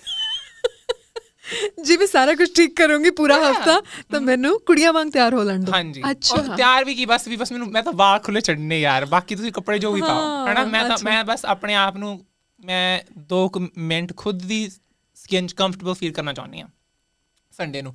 ਤੇ ਉਹ ਕਹਿੰਦੇ ਇਹ ਮੈਨੂੰ ਨਹੀਂ ਪਤਾ ਤੂੰ ਤੂੰ ਜਿਵੇਂ ਤੂੰ ਹੈ ਬਸ ਤੂੰ ਆਪਣੇ ਵੱਲ ਫੋਕਸ ਕਰ ਹਨਾ? ਤਾਂ ਮੈਂ ਉਸ ਸਾਲਾਂ ਚ ਉਦੋਂ ਮੈਂ ਇਹ ਸਿੱਖ ਲਿਆ ਵੀ ਜਦੋਂ ਤੱਕ ਮੈਂ ਹਰ ਚੀਜ਼ ਚ ਐਕਸੈਲ ਕਰਾਂ ਤਾਂ ਮੈਨੂੰ ਕੁਝ ਪਲ ਮਿਲ ਸਕਦੇ ਨੇ ਖੁਦ ਲਈ। ਤਾਂ ਆਪਾਂ ਉਧਰ ਜੋ ਲਾਇਆ ਹੈਨਾ? ਚਾਹੇ ਚਾਹੇ ਉਹ ਸਕੂਲ ਡਿਬੇਟ ਕੰਪੀਟੀਸ਼ਨ ਸੀ ਪੋਇਟਰੀ ਕੰਪੀਟੀਸ਼ਨ ਸੀ ਅਮ ਇੱਕ ਕ੍ਰੀਏਟਿਵ ਸਟ੍ਰੀਕ ਤਾਂ ਹਰ ਚੀਜ਼. ਸੀ ਪਰ ਮੈਂ ਸੁਣਿਆ ਉਹੀ ਸਮਝਿਆ ਵੀ ਉਹਦੇ ਨਾਲ ਨਾਲ ਪੜ੍ਹਾਈ 'ਚ ਵੀ ਚੰਗੇ ਮਾਰਕਸ ਆਉਣੇ ਚਾਹੀਦੇ ਨੇ ਤੇ ਸਵਿਮਿੰਗ ਵੀ ਹਨਾ ਸਪੋਰਟ ਵੀ ਵਧੀਆ ਹੋਣੀ ਚਾਹੀਦੀ ਹੈ ਨਹੀਂ ਤਾਂ ਨਹੀਂ ਨਹੀਂ ਸਪੋਰਟ ਹੋਣੀ ਮੈਨੂੰ। ਮੈਕੈਂਜੀ ਕਿੱਥੇ ਵੱਡੇ ਹੋਏ ਤੁਸੀਂ? ਕਿੱਥੇ ਜਨਮ ਹੋਇਆ? ਮੇਰਾ ਜਨਮ ਵੈਸੇ ਹੋਇਆ ਸੀ ਜੀ ਨਾਬੇ ਓਕੇ ਪਟਿਆਲਾ ਜ਼ਿਲ੍ਹੇ 'ਚ ਪਰ ਸਾਡਾ ਘਰ ਹੈਗਾ ਛੋਟਾ ਜਿਹਾ ਸ਼ਹਿਰ ਹੈ ਸੰਗਰੂਰ ਜ਼ਿਲ੍ਹੇ 'ਚ ਭਵਾਨੀਗੜ੍ਹ। ਓਕੇ ਅੱਛਾ ਤੁਸੀਂ ਭਵਾਨੀਗੜ੍ਹ ਤੋਂ? ਹਾਂਜੀ। ਓਕੇ ਅੱਛਾ ਪਿੰਡ ਕਾਕੜਾ। ਮੈਨੂੰ ਕਮਾਲ ਦੀ ਗੱਲ ਲੱਗਦੀ ਹੈ ਕਿ ਭਵਾਨੀਗੜ੍ਹ ਦੇ ਵਿੱਚ ਤੁਹਾਡੀ ਮਦਰ ਦੀ ਸੋਚ। ਸਮਝ ਕੇ ਕਿ ਇੰਨਾ ਉਹਨਾਂ ਦੇ ਵਿੱਚ ਇੰਨੀ ਸਿਆਣਪ ਤੇ ਇੰਨੇ ਓਪਨ ਮਾਈਂਡਡ ਇੱਕ ਛੋਟੇ ਜਿਹੇ ਸ਼ਹਿਰ ਛੋਟੇ ਜਿਹੇ ਕਸਬੇ ਦੇ ਵਿੱਚ ਰਹਿਣ ਦੇ ਬਾਵਜੂਦ। ਹਾਂਜੀ। ਦੈਟਸ ਕੁਆਇਟ ਇਨਕ੍ਰੈਡੀਬਲ ਉਹ ਹਾਂਜੀ ਉਹ ਪੈਦਾ ਹੋਏ ਸੀ ਤੇ ਵੱਡੇ ਹੋਏ ਸੀ ਅਜਨੌਤ ਦੇ ਪਟਿਆਲੇ ਦੇ ਕੋਲ ਪਿੰਡ ਅਜਨੌਤਾਂ। ਤੇ ਉਹ ਪੜ੍ਹੇ ਹੋਏ ਨੇ ਪਹਿਲਾਂ ਔਮਨਸ ਕਾਲਜ ਫਿਰ ਪੰਜਾਬੀ ਯੂਨੀਵਰਸਿਟੀ ਪਟਿਆਲਾ। ਤਾਂ ਮੈਨੂੰ ਲੱਗਦਾ ਕਿ ਇੱਕ ਹੱਦ ਤੱਕ ਪੜ੍ਹਾਈ ਦਾ ਤੇ ਕ੍ਰਿਟੀਕਲ ਥਿੰਕਿੰਗ ਸਕਿੱਲਸ ਜਿਹੜੇ ਆਪਾਂ ਯੂਨੀਵਰਸਿਟੀਜ਼ ਚ ਡਿਵੈਲਪ ਕਰਦੇ ਹਾਂ ਉਹਨਾਂ ਦਾ ਬਹੁਤ ਫ਼ਰਕ ਪੈਂਦਾ ਬਿਲਕੁਲ ਤੁਸੀਂ ਵੱਖ-ਵੱਖ ਤਰ੍ਹਾਂ ਦੇ ਲੋਕਾਂ ਨੂੰ ਮਿਲਦੇ ਹੋ ਤੇ. ਯਾ ਔਰ ਪੰਜਾਬੀ ਯੂਨੀਵਰਸਿਟੀ ਦੇ ਵਿੱਚ ਕਿਉਂਕਿ ਥੀਏਟਰ ਡਿਪਾਰਟਮੈਂਟ ਵੀ ਬਹੁਤ ਵੱਡਾ ਹੈ ਨਾ ਮੈਨੂੰ ਐ ਲੱਗਦਾ ਹੁੰਦਾ ਵੀ ਉੱਥੇ ਹਰ ਤਰ੍ਹਾਂ ਦੇ ਲੋਕ ਨੇ। ਆਬਵੀਅਸਲੀ ਯਾਰ ਅਸੀਂ ਵੀ ਅਸੀਂ ਵੀ ਉੱਥੇ ਬਹੁਤ ਜਾਂਦੇ ਹੁੰਦੇ ਸੀ ਛੋਟੇ ਹੁੰਦੇ ਬਹੁਤ ਯਾਦਾਂ ਨੇ ਮੇਰਾ ਬਚਪਨ ਬਹੁਤ ਗੁਜ਼ਰਿਆ ਪਤਾ. ਪੰਜਾਬੀ ਯੂਨੀਵਰਸਿਟੀ ਪਟਿਆਲਾ ਚ ਅਮਲਦਾਸ ਦੇ ਬੂਟੇ ਭੱਜਣਾ ਹਨਾ ਸੀ ਮੈਨੂੰ ਬਹੁਤ ਯਾਦ ਹੈ। ਉਹ ਇੰਨੀਆਂ ਯਾਦਾਂ ਨੇ ਪੁਰਾਣੀਆਂ ਉੱਥੇ। ਤੇ ਮਮ ਦੇ ਇੱਕ ਪ੍ਰੋਫੈਸਰ ਹੁੰਦੇ ਸੀ ਜਿਹੜੇ ਉੱਥੇ ਰਹਿੰਦੇ ਸੀ ਉਹਨਾਂ ਨੂੰ ਅਸੀਂ ਮਿਲਣ ਜਾਂਦੇ ਹੁੰਦੇ ਸੀ। ਉਹ ਐਕਚੁਅਲੀ ਅੱਜ ਕੱਲ ਸੋਸ਼ਲ ਮੀਡੀਆ ਤੇ ਉਹਨਾਂ ਦੀਆਂ ਬੜੀਆਂ ਵੀਡੀਓਜ਼ ਆ ਰਹੀਆਂ ਨੇ। ਅੱਛਾ। ਟਿਵਾਣਾ ਮੈਮ ਕਹਿ ਕੇ ਬੁਲਾਉਂਦੇ ਹੁੰਦੇ ਸੀ ਉਹਨਾਂ ਨੂੰ। ਤੇ ਅਮ ਤੇ ਉਹਨਾਂ ਨੂੰ ਮਿਲਣ ਜਾਂਦੇ ਹੁੰਦੇ ਸੀ ਉਦੋਂ ਹਨਾ? ਤੇ ਉਦੋਂ ਅਸੀਂ ਬਹੁਤ ਮਜ਼ੇ ਕਰਦੇ ਸੀ। ਇੰਨੀਆਂ ਆਈਸਕ੍ਰੀਮ ਲੈਂਦੇ ਸੀ ਖੇਡਦੇ ਸੀ ਬਸ ਯਾ ਵਾਸ ਫਨ ਹਾਂ ਲੋਟ ਆਫ ਮੈਮਰੀਜ਼ ਵਿਕਨ ਜੀ ਤੁਸੀਂ ਇੱਥੇ 2015 ਦੇ ਵਿੱਚ ਆਏ ਹਨ? ਹਾਂਜੀ। ਇਹ ਕੈਨੇਡਾ ਆਉਣ ਦਾ ਡਿਸੀਜਨ ਤੁਹਾਡਾ ਆਪਣਾ ਸੀ ਘਰਦਿਆਂ ਦਾ ਸੀ? ਮਿਊਚੁਅਲ ਸੀ। ਅਮ ਬਾਕੀ ਹਰ ਚੀਜ਼ ਮੇਰੀ ਉੱਥੇ ਸਭ ਵਧੀਆ ਸੀ, ਹਨਾ? ਕੁਝ ਹੈ ਨਹੀਂ ਸੀ ਇਹ ਜਿਹਾ ਵੀ ਜਿਹੜਾ ਨਾ ਹੋਏ। ਤੇ ਮੇਰੇ ਮਾਰਕਸ ਵੀ ਵਧੀਆ ਸੀ, ਉਦੋਂ ਵਧੀਆ ਯੂਨੀਵਰਸਿਟੀ ਚ ਐਡਮਿਸ਼ਨ ਹੋ ਗਈ ਸੀ। ਪਰ ਸੋਚਿਆ ਕਿ ਮੈਨੂੰ ਜ਼ਿੰਦਗੀ 'ਚ ਖੁਦ ਨੂੰ ਜ਼ਿੰ- ਖੁਦ ਦੀ ਜ਼ਿੰਦਗੀ ਜਿਉਣ ਦਾ ਮੌਕਾ ਨਹੀਂ ਮਿਲਣਾ। 11ਵੀਂ 12ਵੀਂ 'ਚ ਪਤਾ ਲੱਗ ਗਿਆ ਸੀ ਕਿ ਜਿੰਨਾ ਮਰਜ਼ੀ ਮੈਂ ਕੁਝ ਕਰ ਲਾਂ, ਜਿੰਨਾ ਮਰਜ਼ੀ ਅੱਗੇ ਵਧ ਜਾ ਜ਼ਿੰਦਗੀ 'ਚ, ਜਿੰਨੇ ਮਰਜ਼ੀ ਮੈਡਲਸ ਹੋਣ, ਜਿੰਨੇ ਮਰਜ਼ੀ ਮੇਰੇ ਜੋ ਗ੍ਰੇਡਸ ਹੋਣ, ਦੁਨੀਆ ਨੇ ਮੈਨੂੰ ਆਪਣੇ ਤੋਂ ਘੱਟ ਸਮਝਣਾ। ਇਹ, ਇਹਦੇ ਨਾਲ ਜੁੜੇ ਹੋਏ ਤਜਰਬੇ ਹੋਏ ਤੁਹਾਡੇ ਨਾਲ ਸਕੂਲ ਦੇ ਵਿੱਚ ਤਾਂ ਕਰਕੇ ਤੁਹਾਨੂੰ ਇਹ ਮਹਿਸੂਸ ਹੁੰਦਾ ਸੀ? ਕਿਹੋ ਜਿਹੇ ਤਜਰਬੇ? ਇੱਕ ਚਲੋ ਇੱਕ ਤਜਰਬਾ ਦੱਸ ਦਿੰਨੀ ਹਾਂ ਨਾ ਇੱਕ ਤੁਹਾਨੂੰ ਇਨਸੀਡੈਂਟ ਦੱਸ ਦਿੰਨੀ ਜਿੱਥੇ ਮੈਨੂੰ ਲੱਗਿਆ ਕਿ ਅੱਜ ਤੋਂ ਬਾਅਦ ਮੈਂ ਦੁਨੀਆ ਦੀ ਵੈਲੀਡੇਸ਼ਨ ਕਰਨੀ ਹੁਣ ਬੰਦ ਕਰਨੀ ਹੈ। ਮੇਰ ਮੈਂ 8ਵੀਂ ਕਲਾਸ ਮੈਨੂੰ ਲੱਗਦਾ ਤੇ ਸਟੇਟ ਚੈਂਪੀਅਨਸ਼ਿਪ 'ਚ ਮੇਰੀ ਸਵਿਮਿੰਗ ਦੇ 8 골ਡ ਮੈਡਲ ਆਏ ਸੀ। 8 골ਡ ਮੈਡਲ ਤੇ ਸਟੇਟ ਚੈਂਪੀਅਨਸ਼ਿਪ ਹੈ ਨਾ ਜੀ? ਤੇ ਨੈਸ਼ਨਲਸ ਬਾਅਦ that's C. A big deal yeah so ਮੈਂ ਹਾਂਜੀ ਤਾਂ ਆਬਵੀਅਸਲੀ ਅੰਡਰ 17 ਮੈਨਸ ਜੀ। ਰਾਈਟ ਸਵਿਮਿੰਗ ਯਾ um 8 골ਡ ਮੈਡਲ ਆਏ ਸੀ। ਤੇ ਮੈਨੂੰ ਲੱਗਿਆ ਵੀ ਚੱਲ ਹੁਣ ਮੈਨੂੰ ਮੁੰਡੇ ਕੀ ਕਹਿਣਗੇ ਸਕੂਲ 'ਚ ਹਨਾ? ਟੀਚਰਸ ਕੀ ਕਹਿਣਗੇ? ਕੁਝ ਨਹੀਂ ਹੁਣ ਟੀਚਰਸ ਚਲੋ ਪਹਿਲਾਂ ਵੀ ਕੁਝ ਨਹੀਂ ਕਹਿੰਦੇ ਸੀ। ਤੇ ਸਕੂਲ ਵਾਪਸ ਆਏ 골ਡ ਮੈਡਲ ਲੈ ਕੇ ਜੀ ਮੈਂ ਬਹੁਤ ਆਪਣੇ ਸਮਝ ਰਹੀ ਸੀ ਵੀ ਬਸ ਹੁਣ ਹੁਣ ਮੇਰੀ ਮੇਰੀ ਬੁਲਿੰਗ ਥੋੜੀ ਘਟ ਜੂਗੀ ਇਹ ਉਹ। ਅਸੈਂਬਲੀ ਸੀ ਅਗਲੇ ਦਿਨ। ਅਸੈਂਬਲੀ ਉਹਨਾਂ ਨੇ ਸਾਨੂੰ ਸਭ ਨੂੰ ਮੈਡਲਸ ਦੇਣੇ ਸੀ। ਉਹਨਾਂ ਨੇ ਕੀ ਕਰਕੇ ਸਭ ਨੂੰ ਉੱਤੇ ਬੁਲਾਇਆ। ਅਮ ਸਟੇਜ ਤੇ ਹਨਾ? ਬਾਕ ਬਾਕ ਹੋਰ ਟੀਮ ਮੇਟਸ ਸੀ ਸੀ ਸਾਡੇ ਸਕੂਲ ਤੋਂ ਜਿਨ੍ਹਾਂ ਨੇ ਤਰਾਕ ਜਿਨ੍ਹਾਂ ਨੇ ਬਾਕੀ ਮੈਡਲ ਤਗਮੇ ਜਿੱਤੇ ਸੀ। ਤੇ ਜਦੋਂ ਮੇਰੀ ਵਾਰੀ ਆਈ ਮੈਂ ਮੇਰੇ ਹਨਾ ਉਹਨਾਂ ਨੇ ਕਿਹਾ ਵੀ ਇਹਦੇ 8 골ਡ ਮੈਡਲਸ ਤੇ ਉਹਨਾਂ ਨੇ ਪਾਇਆ ਮੇਰੀ 골ਡ ਮੈਡਲਸ ਪਾਈ ਤੇ ਉਹਨਾਂ ਨੇ ਮੇਰੀ ਮੇਰੀ ਸਾਈਡ ਜਿਹੜੀ ਕਲਾਸ ਸੀ ਨਾ ਸਾਹਮਣੇ ਗਰਾਊਂਡ ਸਾਹਮਣੇ ਖੜੀ ਸੀ ਉਹ ਸਭ ਨੇ ਮੈਨੂੰ ਗਲਤ ਅਪਸ਼ਬਦ ਕਹਿਣੇ ਸ਼ੁਰੂ ਕਰਤੇ ਜਿਹੜੇ ਕਿ ਹਨਾ ਸਾਡੀ ਕਮਿਊਨਿਟੀ ਦੇ ਲੋਕਾਂ ਨੂੰ ਕਹਿੰਦੇ ਆਪਾਂ ਸੁਣਦੇ ਆ ਚਾਰ ਪੰਜ ਹੈਗੇ ਚੁਣਵੇਂ ਸ਼ਬਦ। ਇੰਨੀ ਉੱਚੀ ਉੱਚੀ ਕਹਿਣ ਲੱਗੇ ਤੇ ਟੀਚਰਸ ਨੇ ਉਹਨਾਂ ਨੂੰ ਉਧਰੋਂ ਚੁੱਪ ਕਰਾਉਣ ਤਾਂ ਉਹਨਾਂ ਨਾਲ ਲਾ ਕੇ ਦੂਜੀ ਸਾਈਡ ਸ਼ੁਰੂ ਹੋ ਗਈ, ਜਿਹੜੇ ਛੋਟੇ ਬੱਚੇ ਸੀ, ਜਿਹੜੇ ਸਾਡੇ ਤੋਂ ਬਹੁਤ ਛੋਟੇ ਸੀ, ਹਨਾ, ਉਹਨਾਂ ਨੂੰ ਵੀ ਸੁਣ ਲਿਆ ਸ਼ਬਦ। ਉਧਰੋਂ ਫਿਰ ਉਧਰ, ਉਧਰੋਂ ਫਿਰ ਉਧਰ। ਮੈਨੂੰ ਲੱਗਿਆ ਕਿ ਜਿਹੜੀ ਇੱਕ ਮੂਮੈਂਟ ਜਿੱਥੇ ਮੈਂ ਇੰਨਾ ਕੁਝ ਹਾਸਲ ਕੀਤਾ ਹੈ ਦੁਨੀਆ ਲਈ, ਹਨਾ, ਜੇ ਮੈਂ ਇੱਥੇ ਵੀ ਹੁਣ ਵੀ ਮਾੜੀ ਮੋਟੀ ਰਿਸਪੈਕਟ ਨਹੀਂ ਮਿਲ ਸਕਦੀ ਮੈਨੂੰ ਦੁਨੀਆ ਤੋਂ, ਮੈਂ- ਤਾਂ ਮੈਂ ਹੁਣ ਤੱਕ ਯਾਰ ਮੈਂ ਕੀ ਕਰਦੀ ਰਹੀ ਹਾਂ? ਮੈਂ ਕੀ ਕਿਸ ਦਾ ਮਾੜਾ ਕੀਤਾ? ਮੈਂ ਪੜ੍ਹਾਈ 'ਚ ਵੀ ਅੱਗੇ ਸਵਿਮਿੰਗ 'ਚ ਵੀ ਅੱਗੇ ਤਾਂ ਹੁਣ ਮੈਂ ਹੁਣ ਆਪਾਂ ਕਿਹਾ ਚਲੋ ਆਪਾਂ ਜੋ ਕਰਨਾ ਖੁਦ ਲਈ ਕਰਨਾ ਉਹ ਦਿਨ ਉਹ ਦਿਨ ਮੈਨੂੰ ਹਜੇ ਤੱਕ ਨਹੀਂ ਭੁੱਲਦਾ। ਫਿਰ ਉਹਨੂੰ ਖਰਾਬ ਕਰਨ ਲਈ ਅਗਲੇ ਦਿਨ ਟੀਚਰ ਦੀ ਵੀ ਚਲੋ ਕੋਈ ਗਲਤੀ ਨਹੀਂ ਹੈ ਨਾ ਮੈਂ ਘਰੇ ਆ ਮੈਂ ਬਹੁਤ ਡਿਪਰੈਸ ਸੀ ਘਰੇ ਆਈ ਮੈਂ ਰੋਣਾ ਇਹ ਉਹ ਤਾਂ ਮੇਰੇ ਮੈਂ ਉਹਨਾਂ ਨੇ ਮੈਨੂੰ ਪੁੱਛਿਆ ਵੀ ਤੂੰ ਮੈਂ ਅਸੀਂ ਕਰੀਏ ਕੀ ਦੱਸ? ਤੇ ਮੈਂ ਕਿਹਾ ਨਹੀਂ ਯਾਰ ਕੁਛ ਨਹੀਂ ਕੁਛ ਨਾ ਕਰੋ ਬਸ ਮੈਨੂੰ ਰੋਣ ਦਿਓ ਹਨਾ I just just want sometimes that's healing all i just wanted to cry it Yeah. out. Yeah. ਤੇ ਉਹ ਅਗਲੇ ਦਿਨ ਚਲੇ ਗਏ ਮੈਨੂੰ ਬਿਨਾਂ ਸੇ ਮੇਰੇ ਡੈਡ ਚਲੇ ਗਏ ਪ੍ਰਿੰਸੀਪਲ ਕੋਲ। ਓ ਅੱਛਾ। ਤੇ ਪ੍ਰਿੰਸੀਪਲ ਨੂੰ ਕਿਹਾ ਵੀ ਵੀ ਤੁਹਾਡੇ ਸਕੂਲ ਹੁਣ ਤੱਕ ਸਾਡੀ ਬੱਚੀ ਨੂੰ ਤੁਸੀਂ ਹਨਾ ਇੱਥੇ ਬਹੁਤ ਕੁਝ ਹੁੰਦਾ ਆਇਆ ਤੇ ਹੁਣ ਹੁਣ ਉਹ ਇੰਨਾ ਕੁਝ ਕਰਕੇ ਵੀ ਨਹੀਂ ਉਹਨੂੰ ਮਾੜੀ ਮੋਟੀ ਰਿਸਪੈਕਟ ਮਿਲਦੀ ਤਾਂ ਵੀ ਤੁਸੀਂ ਕੁਝ ਕਰੋ ਕਿਹੋ ਜਿਹਾ ਸਕੂਲ ਚਲਾ ਰਹੇ ਹੋ? ਮੈਨੂੰ ਇਹ ਕਿਸੇ ਗੱਲ ਦਾ ਪਤਾ ਨਹੀਂ ਜੇ ਮੈਨੂੰ ਪਤਾ ਹੁੰਦਾ ਮੈਂ ਉਹਨਾਂ ਨੂੰ ਜਾਣ ਨਹੀਂ ਦੇਣਾ ਸੀ ਉੱਥੇ। ਉਹ ਤੋਂ ਅਗਲੇ ਦਿਨ ਪ੍ਰਿੰਸੀਪਲ ਤੇ ਵਾਈਸ ਪ੍ਰਿੰਸੀਪਲ ਪਹੁੰਚ ਕੇ ਮੇਰੀ ਕਲਾਸ 'ਚ। ਓ ਨੋ ਗੱਲ ਕਰਨ। ਤੁਹਾਡੇ ਨਾਲ? ਹਾਂਜੀ। ਤੇ ਮੈਨੂੰ ਇੱਕ ਉਹਨਾਂ ਦੀ ਚਲੋ ਗਲਤੀ ਨਹੀਂ ਸੀ ਪਰ ਮੈਨੂੰ ਅਟੈਂਸ਼ਨ ਹੋਰ ਨਹੀਂ ਚਾਹੀਦੀ ਸੀ। ਜਿੰਨੀ ਅਟੈਂਸ਼ਨ ਹੋਰ ਹੋਗੀ ਉਹਨੇ ਲੋ ਬੱਚੇ ਹੋਰ ਬੱਚਿਆਂ ਨੇ ਬੱਚਿਆਂ ਨੂੰ ਕਿੱਥੋਂ ਆਪਾਂ ਹਨਾ ਚੁੱਪ ਕਰਾ ਸਕਦੇ ਆ ਤੇ ਚਲੋ ਗੱਲ ਗੁੱਲ ਕੀਤੀ ਉਹਨਾਂ ਨੇ ਕਿਹਾ ਪਤਾ ਨਹੀਂ ਕੀ ਹੋਇਆ ਮੈਕੈਂਜ਼ੀ ਨੂੰ। ਤੇ ਆ, ਮੇਰੇ ਟੀਚਰ ਨੇ ਸਾਡੇ ਜਿਹੜੀ ਮੈਥ ਦੇ ਟੀਚਰ ਸੀ ਉਦੋਂ ਉਹਨਾਂ ਨੇ ਦੇ ਸਾਹਮਣੇ ਮੈਨੂੰ ਅੱਗੇ ਖੜਾ ਕੀਤਾ ਕਲਾਸ ਦੇ ਕਹਿੰਦੇ ਵੀ ਕੁਝ ਇਹਨਾਂ ਨੇ ਮੈਨੂੰ ਹਜੇ ਤੱਕ ਗੱਲਾਂ ਇਹ ਯਾਦ ਨੇ। ਕਹਿੰਦੇ ਵੀ ਕੁਝ ਬੱਚੇ ਫੋਰਚੂਨੇਟ ਹੁੰਦੇ ਨੇ ਕੁਝ ਬੱਚੇ ਅਨਫੋਰਚੂਨੇਟ ਹੁੰਦੇ ਨੇ। ਜਿਹੜੇ ਬੱਚੇ ਤੁਹਾਡੇ ਤੋਂ ਘੱਟ ਫੋਰਚੂਨੇਟ ਹੁੰਦੇ ਨੇ ਉਹਨਾਂ ਨੂੰ ਘੱਟ ਨਹੀਂ ਸਮਝਣਾ ਚਾਹੀਦਾ। ਓ ਨੋ ਮੈਂ ਸੋ ਕਿਹਾ ਸਾਰੀ ਕਲਾਸ ਦੇ ਸਾਹਮਣੇ ਤੁਹਾਨੂੰ ਅਨਫੋਰਚੂਨੇਟ ਕਿਹਾ ਜਾ ਰਿਹਾ ਓ ਵਾਓ ਪਰ ਉਹਨਾਂ ਦੀਆਂ ਇੰਟੈਂਸ਼ਨਸ ਬੁਰੀਆਂ ਨਹੀਂ ਸੀ ਹਨਾ ਪਰ ਉਹੀ ਜਿਵੇਂ ਦੁਨੀਆ ਦਾ ਨਹੀਂ, ਪਤਾ ਹੀ ਨਹੀਂ। ਪਤਾ ਨਹੀਂ ਹਾਂਜੀ ਦੁਨੀਆ ਨੂੰ ਲੱਗਦਾ ਵੀ ਅਸੀਂ ਸਾ- ਅਸੀਂ ਘੱਟ ਤੇ ਮੈਂ ਕਿਹਾ ਓ ਯਾਰ ਮੈਂ ਅਨਫੋਰਚੂਨੇਟ ਮੈਂ ਮੈਡਲਸ ਲੈ ਕੇ ਆਈ ਆ ਮੇਰੇ ਅੱਠ ਗ੍ਰੇਡਸ ਮੈਡਲ ਗ੍ਰੇਡਸ ਵਧੀਆ ਸਾਰਾ ਕੁਝ ਮੈਂ ਚੱਲ ਮੇਰਾ ਹਨਾ ਉਹ ਬੱਚੇ ਸੀ ਮੇਰਾ ਰੋਣਾ ਨਿਕਲ ਗਿਆ ਸਭ ਦੇ ਸਾਹਮਣੇ ਫੇਰ ਕਹਤਾ ਕਹਿੰਦੇ ਮੁੰਡੇ ਰੋਂਦੇ ਨਹੀਂ ਹੁੰਦੇ। ਹਾਏ ਮੈਂ ਕਿਹਾ ਯਾਰ my ਮੈਨੂੰ ਮੈਨੂੰ ਹੁਣ ਮੈਂ ਹੁਣ ਕੀ ਕਰਾਂ? ਲੜ ਮੈਂ ਸਕਦੀ ਨਹੀਂ ਰੋ ਮੈਂ ਸਕਦੀ ਨਹੀਂ ਕਿੱਧਰ ਜਾਵਾਂ? ਮੈਕੈਂਜ਼ੀ ਕੋਈ ਦੋਸਤ ਸੀ ਉਦੋਂ? ਹਾਂ ਕਿ ਇਕੱਲਾਪਨ ਸੀ? ਬਹੁਤ ਖਲਾਪਣ ਸੀ। ਦੋਸਤ ਨਹੀਂ ਸੀ ਕਿਉਂਕਿ ਜਿਹੜੇ ਲੋਕ ਸਮਝਦੇ ਵੀ ਸੀ this is the hard this is hard oh my god i don't want to cry ਜਿਹੜੇ ਲੋਕ ਸਮਝਦੇ ਵੀ ਸੀ ਉਹ ਦੂਜਿਆਂ ਦੇ ਸਾਹਮਣੇ ਖੜੇ ਨਹੀਂ ਹੋਣਾ ਚਾਹੁੰਦੇ ਸੀ। Oh my god, I, I'm so sorry. No, please don't be. Don't be sorry.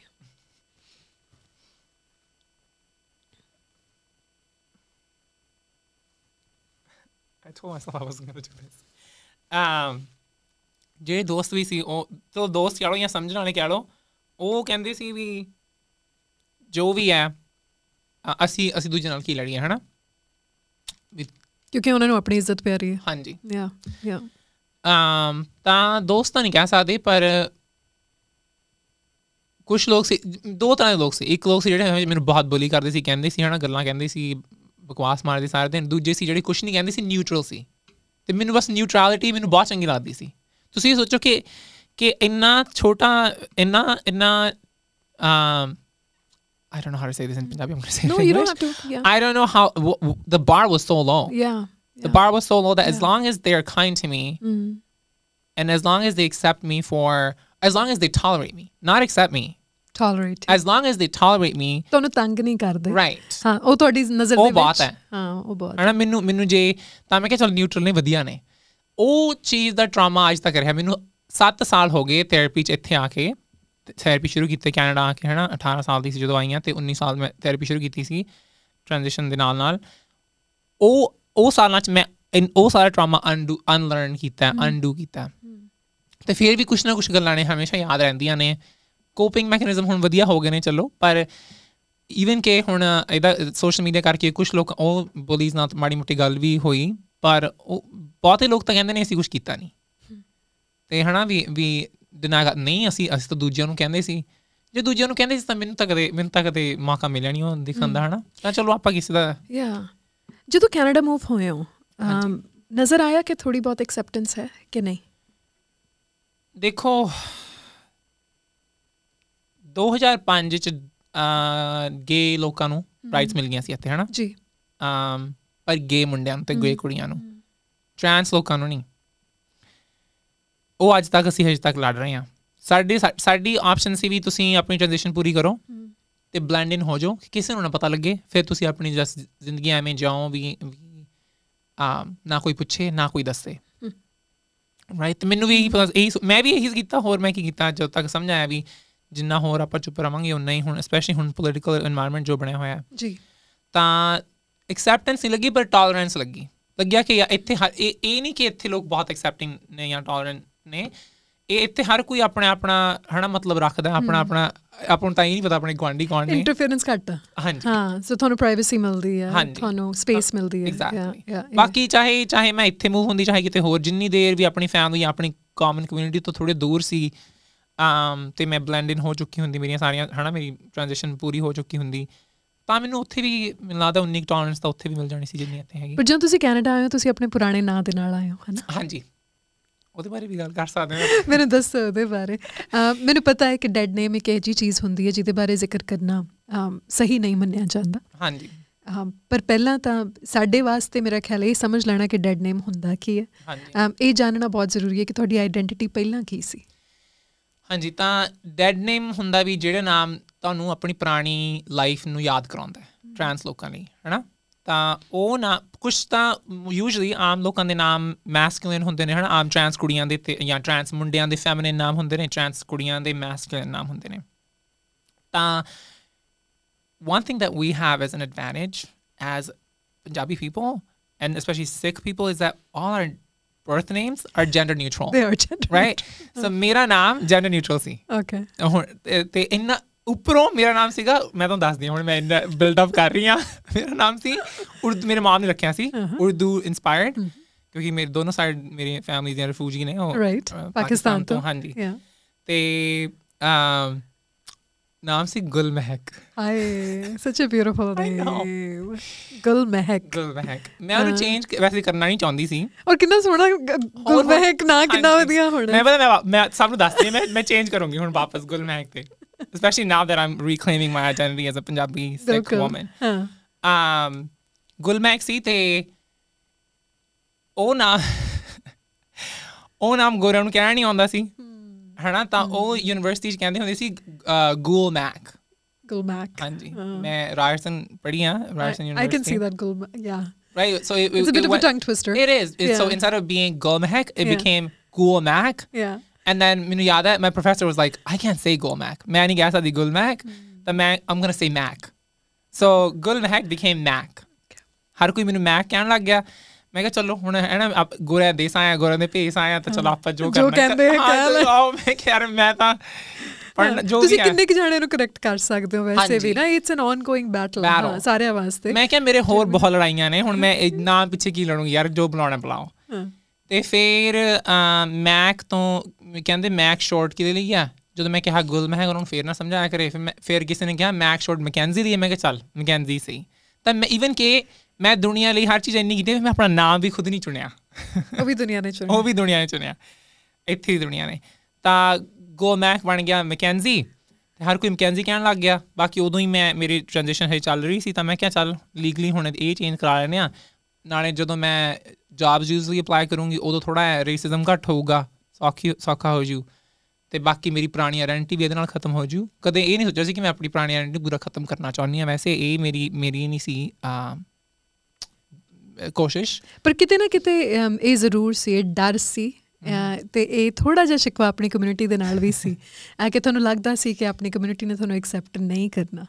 ਹਾਂਜੀ। ਸੋ ਹੋ ਸਕਦਾ ਕਿਤੇ ਨਾ ਕਿਤੇ ਮੈਕੈਂਜ਼ੀ ਰੱਖਣ ਦਾ ਕਾਰਨ ਇਹ ਵੀ ਹੈ। ਹਾਂਜੀ. ਜ਼ਰੂਰ ਹੈ। ਇਹ ਪੂਰਾ ਕਾਰਨ ਹੈ ਕਿਉਂਕਿ ਮੈਨੂੰ ਸੀ ਮੈਂ ਕਿ ਮੈਨੂੰ ਐਕਸੈਪਟ ਤਾਂ ਹਜੇ ਵੀ ਨਹੀਂ ਕਰਦੇ ਜਦੋਂ ਉਹਨਾਂ ਨੂੰ ਪਤਾ ਲੱਗਦਾ ਮੈਂ ਪੰਜਾਬੀ ਹਾਂ ਤੇ ਮੈਂ ਟ੍ਰਾਂਸ ਹਾਂ ਤਾਂ ਹੋਰ ਵੀ ਪ੍ਰੋਬਲਮਸ ਕ੍ਰੀਏਟ ਕਰਦੇ ਨੇ। ਕਿਹੋ ਜਿਹੀਆਂ ਪ੍ਰੋਬਲਮਸ ਕ੍ਰੀਏਟ ਕਰਦੇ ਨੇ? ਵੀ ਆਹੀ ਗਲਤ ਨਾਮ ਸ਼ਬਦ ਜਿਹੜੇ ਉੱਥੇ ਮੈਨੂੰ ਸੁਣਨੇ ਪੈ ਰਹੇ ਸੀ ਉਹ ਇੱਥੇ ਕੈਨੇਡਾ ਦੇ ਵਿੱਚ। ਹਾਂਜੀ ਵਾਧੂ ਇੰਟਰਨੈਸ਼ਨਲ ਯਾਰ ਇੰਟਰਨੈਸ਼ਨਲ ਸਟੂਡੈਂਟਸ ਅਸੀਂ ਹੈ ਆਏ ਤਾਂ ਉੱਥੋਂ ਹੀ ਆ। ਤਾਂ ਉਹ ਵੀ ਗੱਲਾਂ ਉਹਨਾਂ ਨੂੰ ਸੁਣਨੀਆਂ ਪੈਂਦੀਆਂ ਨੇ ਜਾਂ ਵੀ ਸਾਡੇ ਸਾਡੇ ਬੱਚਿਆਂ ਕੋਲ ਨਾ ਆਓ ਸਾਡੇ ਇਹਨਾਂ ਨਾਲ ਨਹੀਂ ਫਿਰਨਾ ਹੈਗਾ ਇਹ ਇਹ ਕਿਹੜੇ ਚੱਕਰਾਂ 'ਚ ਪੈ ਗਏ? ਪੇਰੈਂਟਸ ਕਹਿੰਦੇ ਨੇ ਇੱਥੇ ਦੇ ਹਨਾ? ਜੇ ਉਹਨਾਂ ਨੂੰ ਪਤਾ ਲੱਗੇ ਵੀ ਉਹਨਾਂ ਦੇ ਉਹਨਾਂ ਦੇ ਐਲਜੀਬੀਟੀ ਫਰੈਂਡਸ ਹੈਗੇ ਸਕੂਲ ਜਾਂ ਜੋ ਜੋ ਵੀ। ਕੁਝ ਰਾਇਰਸਨ ਪਹਿਲਾਂ ਮੈਂ ਇੱਕ ਸਾਲ ਸ਼ੈਰਡਨ ਸੀ ਸ਼ੈਰਡਨ ਕਾਲਜ ਉੱਥੇ ਤਾਂ ਮੈਂ ਉੱਥੇ ਤਾਂ ਬਹੁਤ ਹੀ ਔਖਾ ਸੀ।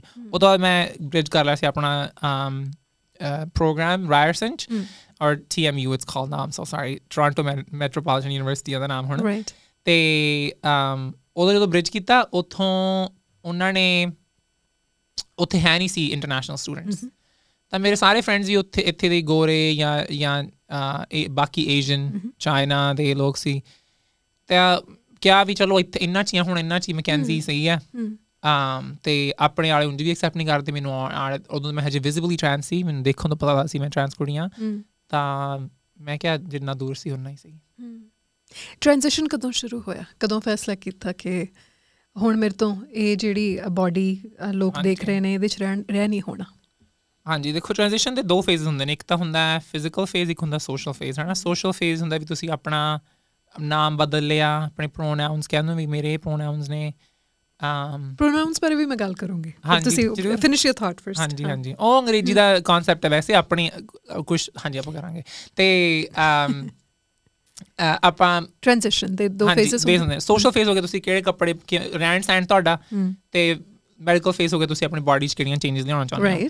ਯੂਜੂਲੀ ਸੋਸ਼ਲ ਫੇਜ਼ ਨੂੰ ਏਡ ਕਰਨ ਲਈ ਤੁਹਾਨੂੰ ਕੁਝ ਨਾ ਕੁਝ ਮੈਡੀਕਲ ਫੇਜ਼ਸ ਹਨਾ ਲੈਣੇ ਪੈਂਦੇ ਨੇ। ਸੋ ਜਦੋਂ ਤੁਸੀਂ ਯੂਨੀਵਰਸਿਟੀ ਜਾ ਰਹੇ ਸੀ ਤੁਸੀਂ ਤੁਸੀਂ ਕਿਹਾ ਵਿਜ਼ੀਬਲੀ ਤੁਸੀਂ ਟ੍ਰਾਂਸ ਹਾਂਜੀ। ਵੂਮਨ ਸੀ। ਹਾਂਜੀ। ਸੋ ਤੁਸੀਂ ਕੁੜੀਆਂ ਵਾਂਗੂ ਤਿਆਰ ਹੋ ਕੇ ਜਾ ਰਹੇ ਸੀ। ਹਾਂਜੀ। ਓਕੇ 18 ਸਾਲ ਮੈਨੂੰ ਦੇਖੋ ਮਨ ਤਾਂ ਮੈਂ ਬਣਾ ਲਿਆ ਸੀ ਜਦੋਂ ਮੈਂ ਪੰਜਵੀਂ ਛੇਵੀਂ ਕਲਾਸ ਸੀ ਤੇ 8ਵੀਂ 9ਵੀਂ ਚ ਮੈਂ ਕਿਹਾ ਤਾਂ ਵੀ ਹੁਣ ਇਹ ਤਾਂ ਮੈਂ ਕਰਨੇ ਆ ਕਿਸੇ ਨਾ ਕਿਸੇ ਟਾਈਮ ਤੇ ਜਾ ਕੇ ਕਿ ਮੇਰੇ ਤੋਂ ਨਹੀਂ ਜਾਇਆ ਜਾਂਦਾ। ਸਪੈਸ਼ਲੀ ਉਹ ਜਦੋਂ ਮੇਰੀ ਹਨਾ ਉਹ ਇਨਸੀਡੈਂਟ ਹੋਇਆ ਮੈਂ ਕਿ ਯਾਰ ਦੁਨੀਆ ਲਈ ਕਿਉਂ ਮੈਂ ਜਾ ਰਹੀ ਆ? ਮੈਂ ਜ਼ਰੂਰ ਹੋਣਾ। ਸੋ ਇਹ ਪਹਿਲੀ ਵਾਰੀ ਕੈਨੇਡਾ ਆ ਕੇ ਹੋਇਆ ਕਿ ਤੁਸੀਂ ਕੁੜੀਆਂ ਵਾਂਗੂ ਤਿਆਰ ਹੋ ਰਹੇ ਸੀ ਜਾਂ ਤੁਸੀਂ। ਇੰਡੀਆ ਚ ਤੁਹਾਡੀ ਇੰਡੀਆ 'ਚ ਮਾੜਾ ਮੋਟਾ ਇੱਥੇ ਜਦੋਂ 11ਵੀਂ ਬਾਰਿਸ਼ ਮੈਂ ਪਟਿਆਲਾ ਜਾਂਦੀ ਸੀ ਕੱਲੀ ਤੇ ਐਨਆਈਐਸ ਮੈਂ ਪ੍ਰੈਕਟਿਸ ਕਰਦੀ ਹੁੰਦੀ ਸੀ ਸਵਿਮਿੰਗ ਦੀ ਤੇ ਬਾਕੀ ਕੋਚਿੰਗ ਐਂਟਰੈਂਸ ਐਗਜ਼ਾਮਸ ਦੀ ਕੋਚਿੰਗ ਲੈ ਰਹੀ ਸੀ ਪੀਜੀ ਰਹਿੰਦੀ ਹੁੰਦੀ ਸੀ। ਉਦੋਂ ਹੀ- ਹਾਂਜੀ ਉਦੋਂ ਵੀਕਐਂਡਸ ਤੇ ਕਦੇ ਦਿਨ ਰਿਹਾ ਨਹੀਂ ਸੀ ਜਾਂਦਾ। ਨਹੀਂ ਫਿਰ ਹੋਰ ਮੈਂ ਕਿਹਾ ਮੈਂ ਕਿਹਾ ਯਾਰ ਇੱਕ ਦੋ ਦਿਨ ਤਾਂ ਹੈਗੇ ਬਾਕੀ ਦੁਨੀਆ ਲਈ ਆਪਾਂ ਜਾਣਦੇ ਹਾਂ, ਇੱਕ ਦੋ ਦਿਨ ਖੁਦ ਲਈ ਵੀ ਜਾਣ ਲਓ। ਹਾਂ। ਇੰਦਾ ਵੀ ਕੀ ਹੈ? ਕੱਪੜੇ ਹੀ ਪਾਏ ਨੇ ਕਿਸੇ ਦਾ ਮਾੜਾ ਥੋੜੀ ਕੀਤਾ। ਹਾਂ। ਤੇ ਬਾਹਰ ਨਹੀਂ ਜਾਂਦੀ ਸੀ ਬਸ ਅੰਦਰ ਹਨਾ ਤਿਆਰ ਤਿਰ ਹੋ ਕੇ ਓਕੇ ਖੁਦ ਨਾਲ ਹੀ ਬਸ ਗੱਲਾਂ ਗੁੱਲਾਂ ਕਰਕੇ ਚੱਲੋ ਮੈਂ ਕਿਹਾ। ਸੋ ਪਬਲਿਕਲੀ ਕਦੋਂ ਤਿਆਰ ਹੋ ਕੇ ਕੁੜੀ ਵਾਂਗੂ ਬਾਹਰ ਨਿਕਲੇ ਹੋ. ਪਹਿਲੀ ਵਾਰ? ਅਠਾ ਇੱਥੇ ਸੀ 18 ਸਾਲ ਜਦੋਂ ਮੈਂ ਮੈਂ ਰਹਿੰਦੀ ਸੀ ਡਾਊਨ ਹੁਣ ਵੀ ਡਾਊਨਟਾਊਨ ਹੀ ਰਹਿੰਦੀ ਹਾਂ ਟੋਰਾਂਟੋ ਡਾਊਨਟਾਊਨ ਟੋਰਾਂਟੋ ਰਹਿੰਦੀ ਸੀ ਚਰਚ ਵੈਲਸਲੀ ਜਿਹੜਾ ਗੇ ਏਰੀਆ ਉਹਦੇ ਕੋਲ। ਤੇ ਵੀਕਐਂਡ ਤੇ ਸੋਚਿਆ ਅਠਾ- 19 ਸਾਲ ਦੀ ਹੋਈ ਪਹਿਲੇ ਬਰਥਡੇ ਤੇ ਕਲੱਬ ਜਾਣਾ ਸੀ ਨਾ ਉਦੋਂ ਹੀ ਲੀਗਲੀ ਜਾ ਸਕਦੇ ਸੀ। ਮੈਂ ਕਿਹਾ ਚਲੋ ਹੁਣ ਤਿਆਰ ਹੋ ਕੇ ਜਾਂਦੇ ਹੁਣ। ਹਨਾ? ਉਂਝ ਵੀ ਘਰੇ ਘਰੇ ਚਲੋ ਮੈਂ ਮੇਕਅਪ ਕਰਨਾ ਸ਼ੁਰੂ ਸਿੱਖਿਆ ਖੁਦ ਕਰਨ ਲੱਗੀ YouTube ਤੋਂ ਤੇ ਬਾਕੀ ਸੋਸ਼ਲ ਮੀਡੀਆ ਤੋਂ। ਪਰ ਅਮ, ਅਠ- 19 ਸਾਲ ਦੀ ਸੀ ਜਦੋਂ ਪਹਿਲੇ ਬਰਥਡੇ ਤੇ। ਉਦੋਂ ਮੈਂ ਗਈ ਤਿਆਰ ਹੋ ਕੇ। ਪਹਿਲੀ ਵਾਰ। ਕਿੱਦਾਂ ਮਹਿਸੂਸ ਹੋਇਆ? ਬਹੁਤ ਡਰ ਵੀ ਸੀ ਤੇ ਬਹੁਤ ਲਿਬਰੇਸ਼ਨ ਵੀ ਸੀ। ਮੈਨੂੰ ਤਾਂ ਲੱਗਿਆ ਇੱਥੇ ਇੱਥੇ ਕਿਉਂਕਿ ਹਨਾ ਗੇ ਮੁੰਡਿਆਂ ਦਾ ਤੇ ਲੈਸਬੀਅਨ ਕੁੜੀਆਂ ਦਾ ਇੰਨੀ ਐਕਸੈਪਟੈਂਸ ਹੈਗੀ ਹੈ। ਕੁਝ ਮੈਂ ਡਾਊਨਟਾਊਨ ਸੀ ਗੇ ਏਰੀਆ 'ਚ ਵੀ ਮੈਨੂੰ ਕੋਈ ਤੰਗ ਨਹੀਂ ਕਰੂ। ਉਹ ਜਿਹੜੀ ਸੜਕ ਸੀ ਉੱਥੇ ਸਭ ਠੀਕ ਸੀ। ਜਦੋਂ ਉਹ ਸੜਕ ਤੋਂ ਵਾਪਸ ਆਈ ਵਿਜ਼ੀਬਲ ਹੋਈ ਤੇ ਉਹੀ ਆਪਣੇ ਲੋਕ ਕੀ ਆਪਣੇ ਲੋਕ ਤਾਂ ਉੱਥੇ ਹੈ ਨਹੀਂ ਖੈਰ ਮੇਰੇ ਏਰੀਆ 'ਚ। ਬਾਕੀ ਸਾਰੇ ਲੋਕ ਗਾਲਾਂ ਕੱਢਣ ਲੱਗ ਗਏ ਬੋਲਣ ਲੱਗ ਗਏ। ਫਿਰ ਲੱਗਿਆ ਵੀ ਯਾਰ ਇੱਥੇ ਇੰਨੀ ਵੀ ਐਕਸੈਪਟੈਂਸ ਇੱਥੇ ਹੈ ਨਹੀਂ ਜਿੰਨੀ ਹਰ ਕੋਈ ਬਣਾ ਲੈਂਦਾ। ਲੱਗਦੀ ਹੈ। ਹਾਂਜੀ ਸਪੈਸ਼ਲੀ ਜਿਹੜੇ ਵਿਜ਼ੀਬਲੀ ਕੁਇਰ ਲੋਕ ਨੇ ਹਨਾ? Specially specially visibly trans woman ਸਾਡੇ ਤਾਂ ਸਭ ਨੂੰ ਲੱਗਦਾ ਵੀ ਅਸੀਂ ਇਹਨਾਂ ਨੂੰ ਤਾਂ ਈਜ਼ੀਲੀ ਠੋਕਰਾਂ ਮਾਰ ਸਕਦੇ ਹਾਂ। ਤੁਸੀਂ ਆਪ ਸੋਚੋ ਸੋਸ਼ਲ ਆਰਡਰ ਆਰਡਰ ਹੁੰਦਾ ਹਨਾ ਬੰਦੇ ਉੱਤੇ ਨੇ ਗੋਰੇ ਬੰਦੇ ਸਭ ਤੋਂ ਉੱਤੇ ਨੇ ਜਿਨ੍ਹਾਂ ਕੋਲ ਗੋਰੇ ਬੰਦੇ ਪੈਸੇ ਵਾਲੇ ਸਭ ਤੋਂ ਉੱਤੇ ਨੇ। ਫਿਰ ਬਾਕੀ ਗੋਰੇ ਫਿਰ ਬਾਕੀ ਹਨਾ ਕਮਿਊਨਿਟੀਜ਼ ਕਮਿਊਨਿਟੀਜ਼ ਆ ਜਾਂਦੀਆਂ ਨੇ। ਫਿਰ ਪੂਰੇ ਕਾਲੇ ਫਿਰ ਟ੍ਰਾਂਸ ਲੋਕ ਸਪੈਸ਼ਲੀ ਟ੍ਰਾਂਸ ਔਰਤਾਂ। Specially uh, of trans experience like Yeah. me. So ਉਹ ਬਿਲਕੁਲ ਅਖੀਰ ਚ ਆ ਜਾਂਦੇ ਨੇ। ਔਰ that to a brown total- woman Uh, right that's a brown woman right? An yeah. immigrant woman Yeah. a trans woman. ਯਾ um all that is at the bottom uh, the, that I was the at the intersection of all of that. ਜਦੋਂ ਉਸ ਹਰ ਚੀਜ਼ ਦਾ ਪਤਾ ਹਰ ਹਰ ਚੀਜ਼ ਉਹ ਜਿਹੜੇ ਸ਼ਬਦ ਨੇ ਉਹਨਾਂ ਦਾ ਕੰਪਾਊਂਡਿੰਗ ਬੋਝ ਹੁੰਦਾ। ਤੁਸੀਂ ਇਮੀਗ੍ਰੈਂਟ ਹੋ ਕਿਸੇ ਹੋਰ ਦੇਸ਼ 'ਚ ਰਹਿ ਰਹੇ ਹੋ ਤੁਸੀਂ ਔਰਤ ਹੋ ਤੁਸੀਂ ਵਿਜ਼ੀਬਲੀ ਟ੍ਰਾਂਸ ਔਰਤ ਹੋ। ਤੁਸੀਂ ਇਕੱਲੇ ਰਹਿ ਰਹੇ ਹੋ ਤੁਹਾਡਾ ਕੋਈ ਸਾਥ ਨਹੀਂ ਇੱਥੇ ਫੈਮਿਲੀ ਨਹੀਂ ਹੈ ਨਾ ਉਹ ਸਭ ਚੀਜ਼ਾਂ ਦਾ ਇਕੱਲੇ ਕਰਨਾ ਤੇ ਬਹੁਤ ਔਖਾ ਸੀ ਤੇ ਉਹ ਉੱਥੇ ਹੀ ਲੱਗਿਆ ਵੀ ਯਾਰ ਜੇ ਮੈਂ ਇਹ ਇਹ ਲਿਬਾਸ ਇੱਕ ਦਿਨ ਪਾ ਕੇ ਵੀ ਜਾਣੀ ਤਾਂ ਇੰਨਾ ਕੁਛ ਹੁੰਦਾ ਚੱਲ ਛੱਡ। ਤਾਂ ਮੈਂ ਕਿਹਾ ਚੱਲ ਤੂੰ ਆਪਣਾ ਹੁਣ ਮੈਂ ਉਦੋਂ ਮੈਨੂੰ ਸਮਝਾਇਆ 18 ਸਾਲ ਦੀ ਉਮਰ 'ਚ ਵੀ ਮੈਂ ਅੰਦਰੂਨੀ ਆਮ ਸ਼ਾਂਤੀ ਵੱਲ ਧਿਆਨ ਦਿੰਨੀ ਆ ਬਾਹਰੋਂ ਜਿਹੜਾ ਹੋਊਗਾ ਚਲੋ ਜਦੋਂ ਹੌਲੀ ਹੌਲੀ ਹੋਣਾ ਹਾਰਮੋਨ ਸ਼ੁਰੂ ਕੀਤੇ 18 ਸਾਲ ਦੀ ਉਮਰ 'ਚ ਹਾਰਮੋਨ ਸ਼ੁਰੂ ਕੀਤੇ ਸੀ ਇੱਥੇ ਆ ਕੇ। ਟ੍ਰਾਂਜੀਸ਼ਨ ਵਾਸਤੇ। ਹਾਂਜੀ ਟ੍ਰਾਂਜੀਸ਼ਨ. ਵਾਸਤੇ. ਵੀ ਹੌਲੀ ਹੌਲੀ ਫੈਮਨਾਈਜ਼ਿੰਗ ਇਫੈਕਟਸ ਆਉਣਗੇ ਮੇਰੀ ਸਕਿਨ ਚੇਂਜ ਹੋ ਜੂ। ਮੇਰੀ ਬਾਡੀ ਸ਼ੇਪ ਚੇਂਜ ਹੋ ਜੂ ਮੇਰੇ ਫੇਸ ਦੀ ਸ਼ੇਪ ਚੇਂਜ ਹੋ ਜੂ ਹਨਾ ਫੈਟ ਰੀਡਿਸਟ੍ਰੀਬਿਊਸ਼ਨ ਹੋ ਜਾਂਦੀ ਹੈ ਉਹਦੇ ਨਾਲ ਤਾਂ ਉਦੋਂ ਆਪਾਂ ਦੇਖੀ ਜਾਵਾਂਗੇ। ਹੁਣ ਮੈਂ ਧਿਆਨ ਦੇਣੀ ਆਪਣੀ ਪੜ੍ਹਾਈ ਵੱਲ ਤੇ ਆਪਣੀ ਟ੍ਰਾਂਜੀਸ਼ਨ ਵੱਲ। ਤੇ ਉਹ ਕੀਤਾ 18 ਟ੍ਰਾਂਜੀਸ਼ਨ ਜੋਲੀਨ ਜਦੋਂ ਇੱਥੇ ਆਏ ਨਾ ਤੇ ਉਹਨਾਂ ਨੇ ਇਸ ਬਾਰੇ ਗੱਲ ਕੀਤੀ ਕਿ ਜਦੋਂ ਮੇਰੀ ਫੈਮਿਲੀ ਮੈਨੂੰ ਕਦੇ ਆਈਡੀਅਲੀ ਮੈਕੈਂਜੀ ਦੀ ਫੈਮਿਲੀ ਨੂੰ ਐਕਸੈਪਟ ਕਰਨ ਲੱਗ ਗਈ ਤਾਂ ਮੈਂ I all feel like I am living finally ਹੈ ਨਾ ਮੇਰਾ ਸਭ ਤੋਂ ਵੱਡਾ ਸੁਪਨਾ। ਕਦੋਂ ਗੱਲ ਕੀਤੀ ਕਰਦਿਆਂ ਨਾਲ ਕਿ ਮੈਂ ਟ੍ਰਾਂਜੀਸ਼ਨ ਕਰਨਾ ਮੈਂ ਪਹਿਲਾਂ ਇਹ ਕਹਿਣਾ ਚਾਹੁੰਦੀ ਵੀ ਮੈਂ ਕਿਸੇ ਨੂੰ ਰეკਮੈਂਡ ਨਹੀਂ ਕਰਦੀ ਮੇਰਾ ਮੇਰਾ method of of doing and I don't want anybody to be isolated from their family so please don't do what I did. ਤੁਹਾਨੂੰ ਗਾਈਡ ਕੌਣ ਕਰ ਰਿਹਾ ਸੀ ਮੈਕੈਂਜੀ ਉਸ ਵੇਲੇ ਉਹ ਕੋਈ ਨਹੀਂ ਜੀ ਅਸੀਂ ਆਪ ਹੀ ਖੁਦ ਹੀ ਸੀ ਪਰ ਉਹ ਟ੍ਰਾਂਜੀਸ਼ਨ ਲਈ ਯਾ ਜਾਂ ਟ੍ਰਾਂਜੀਸ਼ਨ ਲਈ ਉਹ ਮੇਰੀ ਕਮਿਊਨਿਟੀ ਜਿੱਥੋਂ ਮੇਰਾ ਲਾਸਟ ਨੇਮ ਆਉਂਦਾ ਹੈ okay West, um, LGBT community, uh, especially brown ਤੇ black ਲੋਕਾਂ ਦੀ ਉਹਨੂੰ ਕਹਿੰਦੇ ਨੇ ballroom ਆਪਾਂ ਉਹਦੇ ਬਾਰੇ ਗੱਲ ਕਰ ਸਕਦੇ ਹਾਂ ਅੱਗੇ। ਬਿਲਕੁਲ ਜ਼ਰੂਰ। uh, ਪਰ ਉਦੋਂ ਘਰਦਿਆਂ ਨੂੰ ਘਰ ਮੈਂ ਘਰਦਿਆਂ ਨੂੰ ਅਗੇਨ ਮੇਰੇ ਕੋਲ ਦੋ ਰੂਲ ਸੀ ਜਦੋਂ ਤੱਕ ਮੇਰੀ ਕਿਸੇ ਸ਼ਿਕਾਇਤ ਨਹੀਂ ਆਉਂਦੀ ਜਦੋਂ ਤੱਕ ਮੇਰੇ ਗ੍ਰੇਡਸ ਵਧੀਆ ਨੇ ਜਦੋਂ ਤੱਕ ਮੈਂ ਆਪਣੀ ਹਰ ਚੀਜ਼ ਐਕਸੈਲ ਕਰ ਰਹੀ ਹਾਂ ਮੈਨੂੰ ਮੇਰੀ ਜ਼ਿੰਦਗੀ ਤੇ ਥੋੜੀ ਏਜੰਸੀ ਹੈਗੀ ਆਟੋਨਮੀ ਹੈਗੀ ਆ ਤਾਂ ਆਪਾਂ ਬਸ ਸ਼ੁਰੂ ਕਰਤਾ ਟ੍ਰਾਂਜੀਸ਼ਨ ਹੋਣਾ ਬਾਕੀ ਉਹਨਾਂ ਨਾਲ ਹੋਰ ਗੱਲਾਂ ਕਰਦੀ ਸੀ ਤੇ ਉਹਨਾਂ ਨੂੰ ਲੱਗਿਆ ਵੀ ਇੱਥੇ ਆ ਕੇ ਮੈਨੂੰ ਸ਼ਾਇਦ ਮੈਨੂੰ ਇਹ ਗੱਲਾਂ ਮੇਰੇ ਘਟ ਜਾਣਗੀਆਂ ਉਹਨਾਂ ਨੂੰ ਨਹੀਂ ਪਤਾ ਸੀ ਵੀ ਇੱਥੇ ਜ਼ਿਆਦਾ ਐਕਸੈਪਟੈਂਸ ਸੋ ਉਹਨਾਂ ਨੂੰ ਦੱਸਿਆ ਕਿ ਮੈਂ ਟ੍ਰਾਂਜੀਸ਼ਨ ਕਰ ਰਹੀ ਹਾਂ ਹਾਰਮੋਨਸ ਲੈ ਰਹੀ ਹਾਂ ਕਿ ਨਹੀਂ ਦੱਸਿਆ? ਨਹੀਂ ਉਹਨਾਂ ਨੂੰ ਨਹੀਂ ਦੱਸਿਆ। ਪਰ ਉਹਨਾਂ ਨੂੰ ਮੇਰੇ ਕਹਿਣ ਦਾ ਇਹ ਹੈ ਕਿ ਉਹਨਾਂ ਨੂੰ ਪਤਾ ਸੀ ਪੰਜਵੀਂ ਕਲਾਸ ਤੋਂ ਹਨਾ? ਤੇ ਸਾਡੀ ਗੱਲ ਹੁੰਦੀ ਸੀ ਰੋਜ਼ ਮਾਮ ਨਾਲ ਗੱਲ ਹੁੰਦੀ ਸੀ ਤਾਂ ਇਹ ਇਹ ਨਹੀਂ ਦੱਸਿਆ ਕਿ ਮੈਂ ਟ੍ਰਾਂਜੀਸ਼ਨ ਕਰ ਰਹੀ ਹਾਂ ਪਰ ਇਹ ਦੱਸੀ ਵੀ ਕਿ ਮੈਂ ਹੁਣ ਆਪਣੀ ਜ਼ਿੰਦਗੀ ਖੁੱਲ ਕੇ ਜਾ ਰਹੀ ਹਾਂ। ਤੇ ਮੈਂ ਕਿਹਾ ਟ੍ਰਾਂਜੀਸ਼ਨ ਦਾ ਹੌਲੀ ਹੌਲੀ ਜਦੋਂ ਮੇਰੀ ਬਾਡੀ ਚੇਂਜ ਹੋ ਉਹਨਾਂ ਨੂੰ ਪਤਾ ਲੱਗੂ। ਤੇ ਜਦੋਂ ਬਾਕੀ ਉਹਨਾਂ ਨੂੰ ਫਿਰ ਹੌਲੀ ਮਾਮ ਨੂੰ ਪਤਾ ਹੀ ਸੀ। ਮਮ ਨੂੰ ਪਤਾ ਸੀ ਕਿ ਤੁਸੀਂ ਕੁੜੀ ਅਹ, ਵਾਂਗੂ ਤਿਆਰ ਹੋ ਕੇ ਹਾਂਜੀ। ਬਾਹਰ ਜਾ ਰਹੇ ਹੋ? ਉਹ ਸਭ ਪਤਾ ਸੀ। ਉਹ ਸਭ ਤਾਂ ਪਤਾ ਸੀ ਬਸ ਮੈਡੀਕਲ ਜਿਹੜੀਆਂ Right. ਚੇਂਜਸ ਸੀ ਉਹ ਐਂਡ ਹਾਊ ਬਹੁਤ how was slow she feeling about that ਕਿੱਦਾਂ ਲੱਗ ਰਿਹਾ ਸੀ ਉਹਨਾਂ ਨੂੰ? ਇਨ ਦ ਬਿਗਿਨਿੰਗ ਉਹਨਾਂ ਨੂੰ ਲੱਗਿਆ ਕਿ ਮੈਂ ਉਹ ਆਪਣੀ ਐਜ਼ ਅ ਮਮ ਉਹ ਫੇਲ ਹੋ ਗਏ। And that was the hardest thing for me. Both my parents. My dad felt like he he f- failed as a father. My mom felt like she failed as a mother.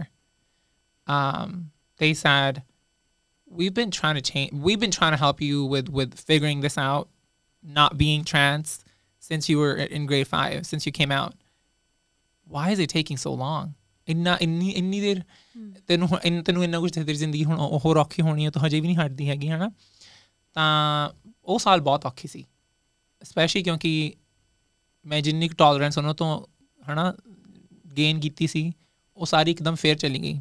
ਇਹ ਜਿਹੜੀ tolerance ਸੀ ਇਹ ਇਸ ਡਰ ਤੋਂ ਸੀ ਕਿ ਲੋਕੀ ਕੀ ਕਹਿਣਗੇ? ਜਾਂ ਜਾਂ ਇਸ ਡਰ ਤੋਂ ਸੀ ਕਿ ਉਹ ਆਪਣੇ ਬੱਚੇ ਨੂੰ ਪ੍ਰੋਟੈਕਟ ਕਰਨਾ ਚਾਹੁੰਦੇ ਸੀ? ਤੁਹਾਨੂੰ ਕੀ ਲੱਗਦਾ? ਮੈਨੂੰ ਲੱਗਦਾ ਦੋਨੋਂ ਸੀ ਥੋੜਾ ਦੋਨੋਂ ਸੀ ਮਮ ਲਈ ਦੋਨੋਂ ਸੀ ਡੈਡ ਲਈ ਮੋਸਟਲੀ ਲੋਕੀ ਕੀ ਕਹਿਣਗੇ? ਲੋਕੀ ਕਹਿਣਗੇ? ਐਂਡ ਮਮ ਲਈ ਵੀ ਸੀ ਲੋਕੀ ਕਹਿਣਗੇ ਪਰ ਇਹ ਵੀ ਹੈ ਵੀ ਉੱਤੋਂ ਤੁਸੀਂ ਇਹ ਦੇਖੋ ਮੈਂ ਉਹਨਾਂ ਦਾ ਵੱਡਾ ਬੇਟਾ ਸੀ। ਆਪਣੀ ਕਮਿਊਨਿਟੀ 'ਚ. ਮੁੰਡਿਆਂ ਦਾ ਕਿੰਨੀ ਵੈਲਿਊ ਹੁੰਦੀ ਹੈ। ਬਿਲਕੁਲ। ਯਾ ਉਹ ਸਾਲਾਂ 'ਚ ਜਦੋਂ ਜਦੋਂ ਹਨਾ ਜਿੰਨੀਆਂ ਕੁੜੀਆਂ ਦੇ ਹੁਣ ਤੱਕ ਸੀ ਗੱਲ ਕਰਦੇ ਹੁੰਦੇ ਮੈਂ ਤੇ ਮੇਰੇ ਮਮ ਕਿ ਸ਼ਾਇਦ ਮੈਨੂੰ ਦੁਨੀਆ ਮੈਨੂੰ ਰੱਬ ਨੇ ਐਜ਼ ਅ ਪਹਿਲਾ ਮੁੰਡਾ ਤੇ ਐਜ਼ ਅ ਟ੍ਰਾਂਸ ਕੁੜੀ ਬਣਾ ਕੇ ਤਾਂ ਭੇਜਿਆ ਤਾਂ ਕਿ ਮੇਰੀ ਮੇਰੀ ਜ਼ਿੰਦਗੀ ਬਚ ਸਕੇ ਕਿਉਂਕਿ ਬਚ ਸਕੇ ਕਿਉਂਕਿ 1990 'ਚ ਹੀ ਬਹੁਤ ਕੁੜੀਆਂ ਦੇ ਅਬੋਰਸ਼ਨਸ ਹੋ ਰਹੇ ਸੀ। ਦੈਟਸ ਰਾਈਟ ਰਾਈਟ ਤੇ ਜਿਹੇ ਜੀ ਸਾਡੀ ਫੈਮਿਲੀ ਸੀ ਪਿੰਡਾਂ ਦੇ ਜੀ ਅਸੀਂ ਹੈਗੇ ਆ ਤਾਂ ਤਾਂ ਹੋ ਸਕਦਾ ਸੀ ਕਿ ਮੈਨੂੰ ਜੇ ਤੁਸੀਂ ਕੁੜੀ ਹੁੰਦੇ ਤਾਂ ਤਾਂ. ਸ਼ਾਇਦ ਮੇਰਾ ਅਬੋਰਸ਼ਨ ਹੋਇਆ ਹੁੰਦਾ ਹਨਾ? ਇੰਨਾ ਪ੍ਰੈਸ਼ਰ ਸੀ ਉਹਨਾਂ ਉਹਨਾਂ ਦੀ ਮਾਮ ਸਾਡੇ ਦਾਦੀ ਦਾਦੀ ਫੈਮਿਲੀ Yeah, ਤੋਂ। ਕਿ ਮੁੰਡਾ ਹੋਣਾ ਚਾਹੀਦਾ। ਯਾ ਤਾਂ ਤਾਂ ਉਹਦੇ ਕਰਕੇ ਸ਼ਾਇਦ this was my way out right? ਪਰ ਮੇਰੀ ਮਾਮ ਨੂੰ ਹਮੇਸ਼ਾ ਕੁੜੀ ਚਾਹੀਦੀ ਸੀ ਇੱਕ ਤਾਂ ਹੀ ਉਹਨਾਂ ਨੇ ਮੇਰੇ ਤੋਂ ਬਿਕਾਜ਼ ਮਾਈ ਬੋਥ ਮੇਰੇ ਪੇਰੈਂਟ ਦੋਨੋਂ ਟੀਚਰ ਨੇ। ਹਾਂਜੀ। ਤੇ ਉਹਨਾਂ ਨੇ ਕਿਹਾ ਵੀ ਇੱਕ ਮੈਂ ਕਰਾ ਲਿਆ ਬਾਕੀ ਮੈਂ ਆਪਣੇ ਕੈਰੀਅਰ ਵੱਲ ਧਿਆਨ ਦੇਣਾ। ਚਲੋ ਹੁਣ ਇੱਕ ਬੇਟਾ ਹੋਗਾ ਚਲੋ ਛੱਡੋ। ਫਿਰ ਮੈਂ 5 ਸਾਲਾਂ ਬਾਅਦ ਮਾਮ ਨੇ ਕਿਹਾ ਨਹੀਂ ਮੈਂ ਸ਼ਾਇਦ ਮੈਂ ਇੱਕ ਬੇਟੀ ਟਰਾਈ ਕਰਦੀ ਹਾਂ। ਫਿਰ ਮੇਰਾ ਛੋਟਾ ਭਰਾ ਹੋ ਗਿਆ ਫਿਰ ਉਹ ਕਹਿੰਦੇ ਚੱਲ ਛੱਡ ਹੁਣ ਨਹੀਂ ਦੋ ਬੇਟੇ। Yeah so all along ਯਾ little did she know that she had a daughter right? ਤੇ ਹੁਣ ਤੱਕ ਹੁਣ ਮੈਨੂੰ ਉਹ ਇਹੀ ਕਹਿੰਦੇ ਨੇ। But what a great way to look at it ਕਿ ਤੁਸੀਂ finally ਇਸ realization ਤੇ ਪਹੁੰਚ ਗਏ ਹੋ। ਅ, ਕਿ ਜੋ ਹੋਇਆ ਸ਼ਾਇਦ ਉਹਦੇ ਪਿੱਛੇ ਕੋਈ ਕਾਰਨ ਸੀ। ਕਿਉਂਕਿ ਹੁੰਦਾ ਤਾਂ ਹੈ ਹੀ ਆ। ਦਿਸ ਰੀਜ਼ਨ ਫॉर एवरीथिंग ਜੋ ਕੁਝ ਹੋ ਰਿਹਾ ਹੁੰਦਾ ਤੁਸੀਂ ਹਾਈਂਡਸਾਈਟ ਜਦੋਂ ਦੇਖਦੇ ਹੋ ਪਿੱਛੇ ਮੁੜ ਕੇ ਦੇਖਦੇ ਹੋ ਫਿਰ ਤੁਹਾਨੂੰ ਇਸ ਚੀਜ਼ ਦੀ ਸਮਝ ਆਉਂਦੀ ਆ। ਹਾਂਜੀ। ਹੈਨਾ? ਅਮ ਟ੍ਰਾਂਜੀਸ਼ਨ ਬਾਰੇ। ਬਹੁਤ ਸਾਰੇ ਲੋਕ ਨੇ ਜਿਹੜੇ ਸੋਚ ਰਹੇ ਨੇ ਬਹੁਤ ਲੋਕ ਕੁੱਟ-ਕੁੱਟ ਕੇ ਜੀ ਰਹੇ ਨੇ ਟ੍ਰਾਂਜੀਸ਼ਨ ਕਰਨਾ ਚਾਹੁੰਦੇ ਨੇ। ਕਈ ਲੋਕ ਟ੍ਰਾਂਜੀਸ਼ਨ ਨਹੀਂ ਕਰਦੇ ਪਰ ਫਿਰ ਵੀ ਉਹ ਆਈ ਗੈਸ ਕਿਤੇ ਨਾ ਕਿਤੇ ਉਹ ਵੈਲੀਡੇਸ਼ਨ ਦੀ ਤਲਾਸ਼ ਦੇ ਵਿੱਚ ਨੇ ਹਨਾ? ਹਾਂਜੀ। ਸੋ ਉਹ ਜਿਹੜਾ ਪ੍ਰੋਸੈਸ ਹੈ ਤੁਸੀਂ ਕਿਹਾ ਕਿ ਮੇਰੇ ਵਾਂਗੂ ਨਾ ਕਰੋ। ਇਹਦਾ ਕੀ ਕਾਰਨ ਹੈ? ਤੇ ਕਿੰਨਾ ਔਖਾ ਪ੍ਰੋਸੈਸ ਹੈ? ਇੱਕ ਤਾਂ ਜੀ ਆਪਾਂ ਆਪਣੀ ਆਪਣਾ ਅਖੀਰ ਚ ਆਪਾਂ ਇਕੱਲੇ ਆਪਾਂ ਹਿਊਮਨ ਬੀਇੰਗਸ ਆਈਲੈਂਡਸ ਵਾਂਗੂ ਨਹੀਂ ਹੈਗੇ ਆਪਾਂ ਬਿਗ ਲੈਂਡ ਮਾਸ ਦਾ ਹਿੱਸਾ ਆ। ਆਪਾਂ ਇਕੱਲੇ ਨਹੀਂ ਜਾ ਸਕਦੇ। ਤੇ ਆਪਾਂ ਹਨਾ 21ਵੀਂ ਸਦੀ ਆਪਾਂ ਨੂੰ ਇਹ ਇੱਕ ਇੱਕ ਮੈਂ ਮੰਨਦੀ ਹਾਂ ਕਿ ਇੱਕ ਝੂਠ ਦੱਸ ਦਿੱਤਾ ਗਿਆ ਵੀ ਸੈਲਫ ਲਵ ਹੀ ਸਾਰਾ ਕੁਝ ਹੈ। ਸੈਲਫ ਲਵ ਦਾ ਝੰਡਾ ਲੈ ਕੇ ਆਹੋ ਹੀ ਆ। ਸਾ- ਹੋਰ ਕੋਈ ਪੰਗੇ ਨਹੀਂ ਪੰਗੇ ਸਾਰੇ ਕੈਪੀਟਲਿਜ਼ਮ ਦੇ ਨੇ ਠੀਕ ਹੈ ਨਾ? ਉਹਨਾਂ ਨੇ ਤੁਹਾਨੂੰ ਕਹਿਣਾ ਵੀ ਤੁਸੀਂ ਇਕੱਲੇ ਰਹਿ ਕੇ ਕੰਮ ਕਰੀ ਜਾਓ ਪ੍ਰੋਡਕਟ ਅਸੀਂ ਕਿਵੇਂ ਵੇਚ ਸਕਦੇ ਇਹਨਾਂ ਨੂੰ? ਸੈਲਫ ਲਵ ਵੀ ਪਿਆਰ ਹੈਗਾ ਸ਼ੇਅਰਡ ਇਮੋਸ਼ਨ ਆਪਾਂ ਨੂੰ ਇੱਕ ਦੂਜੇ ਦੀ ਜ਼ਰੂਰਤ ਹੈ। ਨਾਲੇ ਵੱਧਦਾ ਹੈ। ਨਾਲੇ ਵੱਧਦਾ ਹੈ। ਪਿਆਰ ਵੰਡਿਆ ਵੱਧਦਾ ਹੈ। ਪਿਆਰ ਤੇ ਖੁਸ਼ੀ ਵੰਡਿਆ ਵੱਧਦੀ ਹੈ। ਹਾਂਜੀ, ਤੇ ਦੁੱਖ ਘੱਟਦਾ ਵੰਡਿਆ। ਐਗਜ਼ੈਕਟਲੀ um ਤਾਂ ਮੈਂ ਨਹੀਂ ਕਹੂੰ ਇਹ ਤਾਂ ਮੈਂ ਇਸ ਲਈ ਨਹੀਂ ਕਹੂੰਗੀ ਵੀ ਮੇਰੇ ਵਾਂਗੂ ਨਾ ਕਰਿਓ ਕਿਉਂਕਿ ਹੋ ਸਕਦਾ ਤੁਹਾਨੂੰ ਤੁਹਾਡੀ ਫੈਮਿਲੀ ਤੋਂ ਦੂਰ ਹੋਣਾ ਪਏ ਪਰ ਕੁਝ ਸਟੈਪਸ ਲੈਣੇ ਪੈਣਗੇ ਖੁਦ ਲਈ ਮੇ- ਮੈਂ ਦੇਖੋ ਜਿੰਨਾ ਮਰਜ਼ੀ ਮੈਂ ਕੁਝ ਕੀਤਾ ਜਾਂ ਨਹੀਂ ਕੀਤਾ ਹਨਾ ਮੈਂ ਆਪਣੇ ਦਮ ਤੇ ਤਾਂ ਕੀਤਾ ਪਰ ਮੈਂ ਬਹੁਤ ਲੱਕੀ ਵੀ ਸੀ ਮੈਂ ਉਹ ਉਹਨੂੰ ਜ਼ਰੂਰ ਐਕਨੋਲਜ ਕਰਨਾ ਚਾਹੁੰਦੀ ਹਾਂ ਤੇ ਮੇਰੀ ਬਹੁਤ ਪ੍ਰਿਵਿਲੇਜ ਵੀ ਹੈ ਵੀ ਵੀ ਜੇ ਮੈਂ ਬਲੈਂਡ ਇਨ ਹੁੰਨੀ ਆ ਉਹ ਕੁਝ ਕਿਉਂਕਿ ਮੇਰੀ ਪਹਿਲਾਂ ਵੀ ਸ਼ਕਲ ਬਹੁਤ ਫੈਮਿਨਿਨ ਸੀ ਆ ਮੇਰੇ ਹਾਰਮੋਨਸ ਦਾ ਅਸਰ ਬਹੁਤ ਵਧੀਆ ਹੋਇਆ ਤਾਂ ਹਰ ਕਿਸੇ ਨੂੰ ਇਹ ਪ੍ਰਿਵਿਲੇਜ ਨਹੀਂ ਮਿਲਦੀ ਦੈਟਸ ਰਾਈਟ ਮੇਰੇ ਵਿਜ਼ਿਬਲ ਹੋਣ ਦਾ ਮਕਸਦ ਇਹ ਹੈ ਕਿ ਜਿਹੜੇ ਲੋਕਾਂ ਨੂੰ ਬਲੈਂਡ ਇਨ ਹੋਣ ਦਾ ਮੌਕਾ ਨਹੀਂ ਮਿਲਦਾ ਉਹਨਾਂ ਨੂੰ ਆਪਣੀ ਜ਼ਿੰਦਗੀ ਆਜ਼ਾਦੀ ਨਾਲ ਜਿਉਣ ਦਾ ਤਾਂ ਮੌਕਾ ਮਿਲ ਸਕੇ। ਕਿਉਂਕਿ ਆਪਾਂ ਹੈਗੇ ਸਾਰੇ ਇਨਸਾਨ ਹੀ ਆ ਬਿਲਕੁਲ ਨਾਲੇ ਹਰ ਕਿਸੇ ਨੂੰ ਆਪਣੀ ਜ਼ਿੰਦ- ਆਪਣੀ ਬਾਡੀ ਨੂੰ ਇੰਨੀਆਂ ਚੇਂਜਸ ਕਰਨ ਦੀ ਜ਼ਰੂਰਤ ਨਹੀਂ ਹੋਣੀ ਚਾਹੀਦੀ Yeah. ਐਕਸੈਪਟੈਂਸ ਲਈ ਬਿਲਕੁਲ ਯਾ not everyone should have to transition all the way to just just to fit in ਯਾ and not everyone else wants to ਸੋ ਜਦੋਂ ਤੁਸੀਂ 올 ਦਾ ਵੇ ਕਹਿੰਦੇ ਹੋ ਇਹਦਾ ਮਤਲਬ ਕਿ ਯੂ ਜਿਹੜੇ ਤੁਹਾਡੇ ਪ੍ਰਾਈਵੇਟ ਪਾਰਟਸ ਨੇ ਤੁਸੀਂ ਉਸ ਨੂੰ ਵੀ ਚੇਂਜ ਕਰਦੇ ਹੋ Yeah, I, I think this is one of the most asked questions on my TikTok. I am a post-op trans woman. I, yeah, I'm as womanly as it gets. Right Um, ਪਰ physically ਇਹ ਕਿੰਨਾ challenging process ਹੈ oh my god. ਸਭ ਤੋਂ ਔਖੀ surgery C bottom surgery. Um, we call it bottom surgery. It's just easier. the- the- ਜੀ, like, of course. right? Yeah. Um, ਇੱਕ ਸਾਲ ਲੱਗ ਗਿਆ ਮੈਨੂੰ ਉਹ ਤੋਂ ਰਿਕਵਰ ਕਰਦੇ ਕਰਦੇ ਨਾਲੇ ਮੈਂ ਇੱਕ ਸਾਲ ਹਾਂ ਪੂਰਾ ਇੱਕ ਸਾਲ and it's expensive too i've heard ਹੈ ਨਾ It ਕਿ- is. It, it, yeah, it is. So especially as a as not like as a, as an international student, right? If you live here, ਜੇ ਤੁਸੀਂ ਇੱਥੇ ਵੱਡਾ ਹੋਇਆ ਪੈ- ਇੱਥੇ ਵੱਡੇ ਹੋਇਆ ਪੈਦਾ ਹੋਇਆ ਤੁਹਾਡੇ ਕੋਲ ਉਹ ਹਿਪ ਕਵਰੇਜ ਹੈਗੀ ਹੈ ਤਾਂ ਤੁਸੀਂ um states ਉਹ- ਉਨੀ ਕਾਸਟ ਨਹੀਂ ਹੈ ਹਾਂ। only cost ਨਹੀਂ bottom surgery covered ਹੈ। ਕਵਰਡ ਹੈ plastic surgery ਨਹੀਂ ਓਕੇ ਸਿਰਫ bottom surgery covered ਹੈ। ਰਾਈਟ ਪਰ ਬਹੁਤ ਲੋਕ ਤਾਂ bottom surgery ਚਾਹੁੰਦੇ ਨਹੀਂ ਕਿਉਂਕਿ ਉਹਦੇ ਬਹੁਤ ਰਿਸਕ ਨੇ ਬਹੁਤ ਜ਼ਿਆਦਾ ਰਿਸਕ ਨੇ। ਇੱਕ ਤਾਂ ਦੇਖੋ ਇੱਕ ਸਾਲ ਲੱਗ ਗਿਆ ਪੂਰਾ ਰਿਕਵਰ ਹੁੰਦੇ ਹੁੰਦੇ ਹਨਾ। ਤੇ ਰੀ ਆਪਣੀ ਬਾਡੀ ਨੂੰ ਰੀਲਰਨ ਕਰਨਾ ਪੈਂਦਾ ਇਹ ਉਹ। ਜਿਵੇਂ ਜਦੋਂ ਆਪਾਂ ਛੋਟੇ ਹੁੰਦੇ ਸੁਣਦੇ ਆ ਰਹੇ ਜਦੋਂ ਹੋਰ ਬਾਕੀ ਲੋਕਾਂ ਦੀਆਂ ਕਹਾਣੀਆਂ ਸੁਣਦੇ ਆ ਵੀ ਜਦੋਂ ਮੈਂ ਸਰਜਰੀ ਕੀਤੀ ਮੈਂ ਬਹੁਤ ਪੂਰਾ ਫੀਲ ਕੀਤਾ ਆਈ ਫੈਲ ਕੰਪਲੀਟ ਮੈਨੂੰ ਉਹ ਫੀਲਿੰਗ ਨਾਲ ਦੇ ਨਾਲ ਨਹੀਂ ਮੈਨੂੰ ਸਾਲ ਲੱਗ ਗਿਆ ਤੇ ਉਹ ਸਾਲ ਮੈਨੂੰ ਬਹੁਤ ਔਖਾ ਸੀ। ਅੱਛਾ। ਮੈਨੂੰ ਫਰੀडम ਫੀਲ ਹੋਈ ਕਿਉਂਕਿ ਮੈਨੂੰ ਖੁਦ ਦੀ ਹਨਾ ਖੁਦ ਦੀ ਬਾਡੀ ਪਾਰਟ ਤੋਂ ਥੋੜੀ ਬਹੁਤ ਨਫ਼ਰਤ ਸੀ। ਹੂੰ। ਤੇ ਹਰ ਕਿਸੇ ਨੂੰ ਨਹੀਂ ਹੁੰਦੀ। ਤੇ ਹਰ ਟ੍ਰਾਂਸ ਇਨਸਾਨ ਤੇ ਜ਼ੋਰ ਵੀ ਨਹੀਂ ਪਾਉਣਾ ਚਾਹੀਦਾ। ਜ਼ਿੰਦਗੀ ਜਿਵੇਂ ਜਿਵੇਂ ਜਿਹਨੇ ਜਿਉਣੀ ਆ। ਯਾ ਔਰ ਹਰ ਟ੍ਰਾਂਸ ਇਨਸਾਨ ਆਈ ਥਿੰਕ ਇਹ ਦੱਸਣਾ ਵੀ ਜ਼ਰੂਰੀ ਹੈ ਕਿ ਜਿਵੇਂ ਤੁਸੀਂ ਕਿਹਾ ਨਾ ਕਿ ਬਾਟਮ ਸਰਜਰੀ ਨਹੀਂ ਕਰਾਉਂਦਾ। ਹਾਂਜੀ। ਹਾਂ ਸੋ ਇਹ ਤੁਹਾਡੀ ਆਪਣੀ ਪਰਸਨਲ ਚੋਇਸ ਹੁੰਦੀ Choice ਹੈ। ਦੂਜੀ ਗੱਲ ਇਹ ਹੈ ਕਿ ਕਿ ਕੁਝ ਨਾਲੇ ਖੁਦ ਦੇ ਰੀਜ਼ਨਸ ਹੋਣੇ ਚਾਹੀਦੇ ਨੇ। ਤੁਸੀਂ ਕੀ ਰੀਜ਼ਨਸ ਨੇ ਤੁਸੀਂ ਤੁਸੀਂ ਬਾਟਮ ਸਰਜਰੀ ਚਾਹੁੰਦੇ ਹੋ? ਮੇਰੇ ਜੇ ਤੁਹਾਨੂੰ ਖੁਦ ਦੀ ਬਾਡੀ ਤੋਂ ਉਹ ਅੰਗ ਤੋਂ ਨਫ਼ਰਤ ਨਹੀਂ ਬਾਕੀ ਬਾਕੀ ਤੁਹਾਡੀ ਬਾਡੀ ਐਜ਼ ਅ ਔਮਨ ਠੀਕ ਹੈ ਤੇ ਤੁਸੀਂ ਖੁਸ਼ ਹੋ ਉਹਦੇ ਚ ਤਾਂ ਨਾ ਕਰਾਓ ਹੈਨਾ? ਫਿਰ ਉਹਦੇ ਨਾਲ ਆਵਾਜ਼ ਚੇਂਜ ਹੋਣ ਦੇ ਵੀ ਹਾਰਮੋਨਸ ਹੁੰਦੇ ਆ ਮੈਂ ਮੈਂ ਤਾਂ ਸੋਚ ਰਹੀ ਹਾਂ ਹੈਗੇ। ਵੀ ਇਟਸ ਲਾਈਕ ਲਿਟਰਲੀ ਕਿ ਬਹੁਤ ਸਾਰੇ ਚੇਂਜਸ ਹਾਂਜੀ। ਤੋਂ ਤੁਹਾਨੂੰ ਲੰਘਣਾ ਪੈਂਦਾ। ਉਹਦਾ ਮੈਂਟਲ ਹੈਲਥ ਤੇ ਕੀ ਅਸਰ ਹੁੰਦਾ? ਆ ਮੈਂਟਲ ਹੈਲਥ ਤੇ ਦੇਖੋ ਜੀ ਮੈਂਟਲ ਹੈਲਥ ਸਭ ਤੋਂ ਸਭ ਤੋਂ ਔਖਾ ਆ ਚੀਜ਼ ਹੈ ਹਨਾ ਬੰਦੇ ਨੂੰ ਇਕੱਲਾਪਣ ਬਹੁਤ ਮਾਰ ਦਿੰਦਾ ਹੈ। ਤੇ ਮੇਰੇ ਕੋਲ ਸਾਰੀ ਜ਼ਿੰਦਗੀ ਬਸ ਮੈਂ ਇਕੱਲੀ ਰਹੀ ਹਾਂ ਹਰ ਚੀਜ਼ ਇਕੱਲੀ ਕੀਤੀ ਹੈ। ਕੋਈ ਕਿਤੇ ਨਾਲ ਨਹੀਂ ਸੀ ਚਾਹੇ ਜਦੋਂ ਇੱਥੇ ਇਕੱਲੀ ਆਈ ਹਾਂ ਤਾਂ ਉਹਦਾ ਮੇਰੀ ਮੈਂਟਲ ਹੈਲਥ ਤੇ ਬਹੁਤ ਅ- ਅ- ਅਸਰ ਪਿਆ। ਤੇ there's one thing I'm a huge proponent of therapy. Me too psychotherapy right? So ਸ਼ੁਰੂ ਸ਼ੁਰੂ ਚ ਥੈਰੇਪੀ ਜਦੋਂ ਸ਼ੁਰੂ ਕੀਤੀ ਉਹਦੇ ਕਰਕੇ ਮੈਂ ਬਚੀ ਰਹੀ ਹਾਂ। ਆਪਾਂ ਆਪਾਂ ਮੈਂ ਐਥਲੀਟ ਸੀ ਨਾ ਤਾਂ ਫਿਜ਼ੀਕਲੀ ਤਾਂ ਮੈਂ ਆਪਣਾ ਹਮੇਸ਼ਾ ਹੀ ਬਹੁਤ ਧਿਆਨ ਰੱਖਿਆ ਜਿਮ ਜ਼ਰੂਰ ਜਾਇਆ ਇਹ ਉਹ ਹਨਾ? ਤਾਂ ਜੋ ਬਾਡੀ ਲਈ ਵਰਜਿਸ਼ ਹੈਗੀ ਆ ਉਹੀ ਮੈਂਟਲ ਵਰਜਿਸ਼ ਥੈਰੇਪੀ ਆ। ਤਾਂ ਜੇ ਆਪਾਂ ਆਪਣੀ ਬਾਡੀ ਦਾ ਧਿਆਨ ਰੱਖਦੇ ਆ ਤਾਂ. ਆਪਾਂ ਆਪਣੀ ਸੋਚ ਦਾ ਧਿਆਨ ਆਪਣੀ ਆਪਣੀ ਮੈਂਟਲ ਹੈਲਥ ਦਾ ਧਿਆਨ ਰੱਖਦੇ। So therapy saved me otherwise it would it would have been really hard. um mum dad ਨੂੰ ਕਦੋਂ ਦੱਸਿਆ ਕਿ ਤੁਸੀਂ ਬਾਟਮ ਸਰਜਰੀ ਕਰਾ ਰਹੇ ਹੋ? So okay, right. So, ਜਦੋਂ by the time I, start, I was about to get bottom surgery, my family had come around. Okay Um, that didn't happen overnight I bet. that did not happen overnight. Yeah. I think TikTok ਦੇਖ ਕੇ ਲੱਗਦਾ ਹੈ ਵੀ ਵੀ ਇਹਦੀ family ਹਮੇਸ਼ਾ ਤੋਂ supportive ਰਹੀ ਆ ਉਵੇਂ ਨਹੀਂ 10 ਸਾਲ ਲੱਗ ਗਏ ਉਹਨਾਂ ਨੂੰ ਸਪੋਰਟਿਵ ਹੁੰਦੇ ਹੁੰਦੇ 10 ਸਾਲ ਸੋ ਮੈਂ ਇਹੀ ਕਹਿਣਾ ਚਾਹੁੰਦੀ ਹਾਂ ਵੀ ਜਿਹੜੇ ਜਿਨ੍ਹਾਂ ਦੀ ਫੈਮਿਲੀ ਤੁਸੀਂ ਟਰਾਈ ਕਰ ਰਹੇ ਹੋ ਪੇਸ਼ੈਂਸ ਤੇ ਟਾਈਮ ਹਰ ਚੀਜ਼ ਹੀਲ ਕਰਦਾ ਹੈ ਤੇ ਆਪਣੇ ਆਪਣੇ ਖੁਦ ਸਫਲ ਹੋਣ ਚ ਵੱਲ ਤੁਸੀਂ ਧਿਆਨ ਲਾਓ ਤਾਂ ਤੁਹਾਡੇ brother the Ki um, ਰਵਈਆ C this entire time Uh, I big shout out to my brother. He's six years younger, and ਉਹ ਸਭ ਤੋਂ ਜ਼ਿਆਦਾ supportive ਉਹੀ ਸੀ ਮੈਂ ਨਾ ਉਹ ਸ਼ੁਰੂ ਦੇਖ ਰਹੀ ਸੀ ਵੀਡੀਓ ਕੱਲ ਤੁਹਾਡੀ ਟਿਕਟੌਕ ਦੇਖ ਰਹੀ ਸੀ ਤੇ ਤੁਸੀਂ ਮੈਗੀ ਬਣਾ ਰਹੇ ਹੋ ਅੱਧੀ ਰਾਤ ਨੂੰ and then you break into Giddha It is honestly, I kept looking at it, kept watching it over and over again. It's the sweetest thing I've ever seen. I know. So there's the whole the backstory of that is 8 ਸਾਲ ਹੋ ਗਏ ਸਾਨੂੰ ਨਹੀਂ ਮਿਲੇ ਨੂੰ ਹਨਾ ਮੈਂ 18 ਸਾਲ ਦੀ ਜਦੋਂ ਇੱਥੇ ਆਈ ਆ ਤੇ ਉਹ ਛੋਟਾ ਜਿਹਾ ਮੇਰੇ ਤੋਂ 6 ਸਾਲ ਛੋਟਾ ਉਹ ਤੇ ਤਾਂ 12 ਸਾਲ ਦਾ ਸੀ ਹਾਂਜੀ ਹਾਂ, yeah. ਤਾਂ ਅਮ ਅੱਠ ਤੇ ਅਸੀਂ ਉਹ ਕਰਦੇ ਹੁੰਦੇ ਸੀ ਛੋਟੇ ਹੁੰਦੇ ਉਹ ਗੱਲਾਂ। ਤਾਂ ਜਦੋਂ ਮੈਂ ਹੁਣ 1 ਮੀ 8 ਸਾਲ ਬਾਅਦ 1 ਮਹੀਨੇ ਜਦੋਂ ਗਈਆਂ ਵਾਪਸ ਇੰਡੀਆ ਤਾਂ ਅਸੀਂ ਸਾਰੀਆਂ even me and my mum me and my dad ਤੇ ਮੈਂ ਤੇ ਮੇਰੇ ਭਰਾ ਨੇ ਉਹ ਚੀਜ਼ਾਂ ਕੀਤੀਆਂ ਜੋ ਅਸੀਂ ਪਹਿਲਾਂ ਕਰਦੇ ਹੁੰਦੇ ਸੀ। ਕਿਉਂਕਿ it was almost like reintroduction ਸੀ ਨਾ। ਮੈਂ ਗਈ ਉਹਨਾਂ ਦੇ ਐਜ਼ ਅ ਬੇਟਾ ਸੀ ਵਾਪਸ ਆਈ ਆ ਉਹਨਾਂ ਦੀ ਬੇਟੀ। ਉਹ ਵੀ ਉਹ ਵੀ ਨਾ ਕਿ ਛੋਟੀ ਬੇਟੀ ਇੱਕ ਬਣਾ ਵੱਡੀ ਔਰਤ। ਸੋ ਮੇਰੇ ਮਮ ਨੂੰ ਸੀ ਕਿ ਮੈਂ ਆਪਣੀ ਛੋਟੀ ਧੀ ਨੂੰ ਜਿਵੇਂ ਨਹੀਂ ਜਿਵੇਂ ਨਹੀਂ ਪਾ ਸਕੀ ਉਹ ਚੀਜ਼ਾਂ ਕਰਾਂ। ਤਾਂ she treated me like a little child the whole time. And it was it was very affirming right? Because ਮੈਨੂੰ ਮੌਕਾ ਨਹੀਂ ਮਿਲਿਆ ਐਜ਼ ਅ ਮੈਨੂੰ ਬੱਚੇ ਬਣਨ ਦਾ ਕਦੇ ਮੌਕਾ ਮਿਲਿਆ ਨਹੀਂ ਔਰ ਕਿੰਨੀ ਵੱਡੀ ਚੀਜ਼ ਹੁੰਦੀ ਹੈ ਕਿ ਤੁਹਾਨੂੰ ਪਹਿਲੀ ਵਾਰੀ ਆਪਣੇ ਪੇਰੈਂਟਸ ਦੀ ਸਪੋਰਟ ਮਿਲ ਰਹੀ ਹੈ ਤੇ ਉਹ ਵੀ ਤੁਹਾਡੇ ਆਪਣੇ ਘਰ ਦੇ ਵਿੱਚ? ਹਾਂਜੀ। ਕੁਝ ਵੀ। ਚਲੋ ਕੁਝ ਕੁਝ ਤਾਂ ਇਹ ਵੀ ਸੀ ਕਿਉਂਕਿ ਹੁਣ ਥੋੜੇ ਕਲਚਰਲ ਡਿਫਰੈਂਸਸ ਵੀ ਸੀਗੇ। Of course. ਮੈਨੂੰ ਮੈਨੂੰ- ਮੈਂ ਨਾ ਆਪਣੇ ਆਪ ਨੂੰ ਬਹੁਤ ਇੰਡੀਅਨ ਸਮਝਦੀ ਸੀ। ਵੀ ਜਦ ਤੁਸੀਂ ਵਾਪਸ ਜਾਂਦੇ ਹੋ ਤੁਹਾਨੂੰ ਫੇਰ ਅਹਿਸਾਸ ਹੁੰਦਾ ਵੀ ਨਹੀਂ ਦੋ ਤਿੰਨ ਸਾਲ ਇੱਥੇ ਗੁਜ਼ਾਰਨ ਤੋਂ ਬਾਅਦ ਹੀ ਫ਼ਰਕ ਪੈਣਾ ਸ਼ੁਰੂ ਹੋ ਜਾਂਦਾ ਇਨਸਾਨ ਦੇ ਵਿੱਚ। ਹਾਂਜੀ ਤੇ. ਕੁਝ ਕੁਝ ਟੋ ਇੱਥੇ ਨੋਕ ਚੋਕ ਨਹੀਂ ਕਿਸੇ ਚੀਜ਼ ਦੀ ਟੋਕ ਨਹੀਂ ਜਦੋਂ ਮਰਜ਼ੀ ਤੁਸੀਂ ਇਕੱਲੇ ਰਹੇ ਹੋ? ਹਾਂਜੀ ਉਹ ਦੂਜੀ ਗੱਲ all of a sudden and I can so relate to that ਮੈਂ 3 ਸਾਲ ਬਾਅਦ ਗਈ ਸੀ I came as a student ਜਦੋਂ ਮੈਂ 17 ਸਾਲ ਦੀ ਸੀ। ਐਂਡ ਮੈਂ 3 ਸਾਲ ਬਾਅਦ ਜਦੋਂ ਗਈ ਤੇ ਪਾਪਾ ਨੇ ਜਦੋਂ ਪੁੱਛਣਾ ਸ਼ੁਰੂ ਕਰ ਦਿੱਤਾ ਕਦੋਂ ਆਉਣਾ ਕਿਹਦੇ ਨਾਲ ਚੱਲੀ ਹੈ ਕਿ ਕਿੰਨੇ ਵਜੇ ਆਉਣਾ ਨਾ ਵੀ ਜਸਟ ਲਾਈਕ ਮੈਨੂੰ ਪੁੱਛ ਕਿਉਂ ਹਾਂਜੀ। ਨਾਲੇ ਦੂਜੀ ਗੱਲ? ਇਹ ਮੈਂ ਗਈ ਸੀ ਐਜ਼ ਅ ਮੁੰਡਾ ਹਨਾ ਤਾਂ ਉਹ ਇੰਨੇ ਪ੍ਰੋਟੈਕਟਿਵ ਨਹੀਂ ਸੀ। ਵਾਪਸ ਆਈ ਐਜ਼ ਅ ਕੁੜੀ। ਜੀ ਉਹ ਤਾਂ ਕੀ ਤੂੰ ਪਾਉਣਾ ਹੈ ਕਿੱਥੇ ਜਾਣਾ ਹੈ ਕਿਉਂ ਤਾਂ ਹਨਾ? ਹਰ ਚੀਜ਼ ਹਰ ਛੋਟੀ ਚੀਜ਼ ਮੈਂ ਕਿ ਯਾਰ ਉਹ ਮੈਨੂੰ ਐਟੀਟ ਕਰ ਰਹੀ ਸੀ ਵੀ ਮੈਂ ਹਜੇ ਵੀ ਬੱਚੀ ਹਾਂ। ਮੈਂ ਕਿਹਾ ਮੈਂ 8 ਸਾਲ ਆਪ ਆਪਣੀ ਜ਼ਿੰਦਗੀ ਜਿਉਣ ਲਈ ਹੁਣ ਤੁਹਾਨੂੰ ਲੱਗਦਾ ਮੈਂ ਇੰਨਾ ਕੁ ਨਹੀਂ ਕਰ ਸਕਦੀ।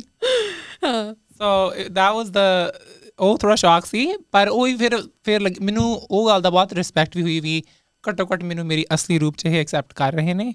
ਤੇ ਸਮਝਣ ਦੀ ਕੋਸ਼ਿਸ਼ ਕਰ ਰਹੇ ਨੇ। ਥੋੜੇ ਡਰੇ ਤਾਂ ਹੋਣਗੇ ਜੋ ਤੁਸੀਂ ਸਰਜਰੀ ਬਾਰੇ ਦੱਸਿਆ। ਹਾਂਜੀ ਮੈਂ ਹਾਂਜੀ। ਮਮ ਕੁਝ ਦੇਖੋ ਇੱਕ ਫਨਾਮ ਬਾਰਡਰ ਸੀ ਇੱਕ ਫਨਾਮਨਾ ਇਹ ਹੁੰਦਾ ਵੀ ਜਦੋਂ ਆਪਾਂ ਆਪਣੇ ਘਰਦਿਆਂ ਤੋਂ ਦੂਰ ਰਹਿ ਰਹੇ ਹੁੰਨੇ ਆ ਹਨਾ ਪਰਾਏ ਦੇਸ਼ ਆਪਾਂ ਆਪਣੀਆਂ ਅਸਲੀ ਫੀਲਿੰਗਸ ਕਦੇ ਨਹੀਂ ਦੱਸਦੇ। ਉਹਨਾਂ ਨੂੰ ਟੈਨਸ਼ਨ ਹੋਊਗੀ ਹਨਾ। ਦੂਰ ਬੈਠੇ ਨੂੰ ਹੁੰਦੀ ਵੀ ਜ਼ਿਆਦਾ। ਹਾਂਜੀ।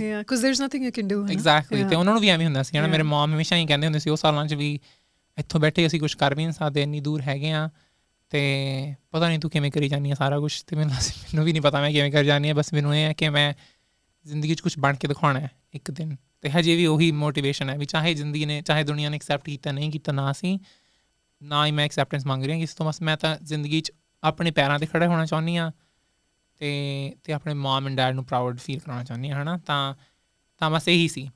ਤੇ ਉਦੋਂ ਕਹਿੰਦੇ ਸੀ ਵੀ ਕੁਝ ਕਰ ਨਹੀਂ ਸਕਦੇ ਤਾਂ ਮੈਂ ਵੀ ਨਹੀਂ, ਬਹੁਤਾ ਦੱਸਿਆ। ਆਪਣਾ ਵੀ ਅਸਲੀ 'ਚ ਕਿਵੇਂ ਫੀਲ ਹੋ ਰਿਹਾ। ਤੇ ਉਹਨਾਂ ਨੇ ਵੀ ਨਹੀਂ ਬਹੁਤਾ ਦੱਸਿਆ। ਆ ਵੀ ਉਹ ਕਿਵੇਂ ਫੀਲ ਕਰ ਰਹੇ ਨੇ। ਬਸ ਹਾਂ ਹਾਲ ਪੁੱਛਦੇ ਹੁੰਦੇ ਸੀ ਜਦੋਂ ਸਰਜਰੀ ਨੂੰ ਮੈਂ ਇਵਨ ਜਦੋਂ ਨੇੜੇ ਸੀ ਸਰਜਰੀ ਉਦੋਂ ਹੀ ਦੱਸਿਆ ਵੀ ਮੇਰੀ ਇਸ ਹਫ਼ਤੇ ਹੈ ਉਹਨਾਂ ਨੂੰ ਦੱਸਿਆ ਵੀ ਮੈਂ ਇੱਕ ਦਿਨ ਕਰਾਉਣੀ ਆ। ਬਾਕੀ ਇਹ ਸਰਜਰੀਜ਼ ਹੋਰ ਹੋ ਰਹੀਆਂ ਸੀ ਹਨਾ ਪਾਸਿਕ ਸਰਜਰੀਜ਼ ਪਰ ਉਹਦਾ ਮੈਂ ਦੱਸਿਆ ਕਿ ਵੀ ਹਾਂਜੀ ਹੁਣ ਅਗਲੇ ਹਫ਼ਤੇ ਹੋਣੀ ਹੈ ਮੇਰੇ ਫਰੈਂਡਸ ਹੈਗੇ ਨੇ ਇੱਥੇ ਵਾਧੂ ਮੇਰਾ ਧਿਆਨ ਰੱਖਣ ਨੂੰ। ਆ ਮੈਂ ਨਰਸ ਵੀ ਹਾਇਰ ਕੀਤੀ ਹੋਈ ਹੈ ਵੀ ਜਦੋਂ ਮੇਰੇ ਧਿਆਨ ਰੱਖੂ ਬਾਅਦ ਤੇ ਆਈ ਵਾਸ ਡੇਟਿੰਗ ਸਮਬਡੀ ਉਹ ਮੇਰਾ ਪਾਰਟਨਰ ਸੀ ਜਿਹੜਾ ਉਦੋਂ ਵੀ ਉਹ ਮੇਰਾ ਧਿਆਨ ਰੱਖੂ ਉਹਨੇ ਇੱਕ ਹਫ਼ਤੇ ਦੀ ਛੁੱਟੀ ਲਈ ਆ ਤਾਂ don't worry all be fine ਚਾਹੇ ਮੈਂ ਇਕੱਲੀ ਹੋ ਸੀ। ਅੰਦਰੋਂ ਡਰ ਲੱਗ ਰਿਹਾ ਸੀ। ਹਾਂਜੀ। ਪਰ ਦਿਲਾਸਾ ਦੇਣਾ ਪੇਰੈਂਟਸ ਨੂੰ ਬਣਦਾ। ਹਾਂ ਬਹੁਤ. ਤੇ ਉਹ ਕਹਿੰਦੇ ਸੀ ਵੀ ਨਹੀਂ ਮੈਂ ਆ ਜਾਨੀ ਆ ਮੈਂ ਆ ਜਾਨੀ ਆ ਮੈਂ ਛੁੱਟੀ ਲੈ ਕੇ ਆ ਜਾਨੀ ਆ ਹਨਾ? ਮੈਂ ਕਿਹਾ ਨਹੀਂ ਯਾਰ ਤੁਸੀਂ ਮੈਨੂੰ ਸੀ ਕਿ ਮੈਨੂੰ ਇੱਥੇ ਤੋਂ ਤੁਹਾਡਾ ਧਿਆਨ ਰੱਖਣਾ ਪਊ ਨਾਲੇ ਤੁਸੀਂ ਪ੍ਰਾਈ ਦੇ ਇੱਕਦਮ ਹਨਾ ਆਉਂਗੇ. ਵੀ ਮੈਨੂੰ ਇਹ ਆਪੇ ਕਰ ਲੈਣ ਦਿਓ ਫਿਰ ਮੈਂ ਤੁਹਾਨੂੰ ਆਪਣਾ ਪੂਰੇ ਅਸਲੀ ਰੂਪ 'ਚ ਹੀ ਮਿਲਣਾ ਚਾਹੁੰਦੀ ਆ ਤਾਂ ਤੁਹਾਨੂੰ ਲੱਗੇ ਵੀ ਮੇਰੀ ਕੁੜੀ ਹੁਣ ਬਹੁਤ ਸਟਰੋਂਗ ਹੈ। ਆਈ ਕੈਨਟ ਇਵਨ ਇਮੇਜਿਨ ਜਦੋਂ ਪਹਿਲੀ ਵਾਰੀ ਉਹਨਾਂ ਨੇ ਤੁਹਾਨੂੰ ਦੇਖਿਆ ਹੋਣਾ। We cried a lot ਜਦੋਂ ਸਵੇਰੇ ਮੈਂ ਆਈ ਆਪਣੀ ਫਲਾਈਟ ਤੋਂ ਉਤਰ ਕੇ um and obviously ਸਾਰੇ ਨਾ, ਮੈਨੂੰ ਮੈਨੂੰ ਤਾਂ, I wasn't used to this. ਜਦੋਂ ਮੈਂ ਬਾਹਰ ਗਈ ਹਾਂ, ਹਰ ਕੋਈ ਮੇਰੇ ਵੱਲ ਐਂ ਦੇਖ ਰਿਹਾ ਸੀ। ਮੇਰੇ ਨਾਲੇ, I just want to say, ਮੈਂ ਕੱਪੜੇ ਪਾਏ ਸੀ, ਪੂਰੇ ਘਟੇ, ਢੱਕੇ ਹੋਏ, ਹਨਾ? ਲੋਕ ਮੈਨੂੰ ਕਹਿੰਦੇ ਨੇ ਵੀ, ਹਾਂ, ਤੇਰੇ ਤੇਰੇ ਕੱਪੜਿਆਂ ਕਰਕੇ ਦੇਖਦੇ ਸੀ ਤੈਨੂੰ। ਮੈਂ ਪਾਇਆ ਸੀ ਓਵਰਸਾਈਜ਼ ਸਵੈਟ ਸੂਟ ਓਕੇ ਮੈਂ ਹਜੇ ਬਾਹਰ ਨਿਕਲੀ ਹਾਂ, ਮੇਰੇ ਤਾਂ ਸਾ- ਮੈਨੂੰ ਲੱਗ- ਉਹ ਕਿਸੇ ਹੋਰ ਦੀ ਵੇਟ ਕਰ ਰਹੀ ਸਾਰੇ ਜਾਣੇ ਮੇਰੇ ਵੱਲ ਵੇਖਣ ਲੱਗ ਗਏ।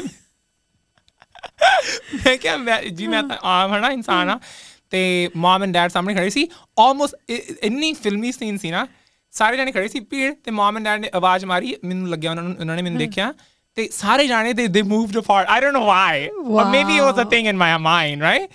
And then I just like ran and ਫਿਰ yeah we hugged we cried.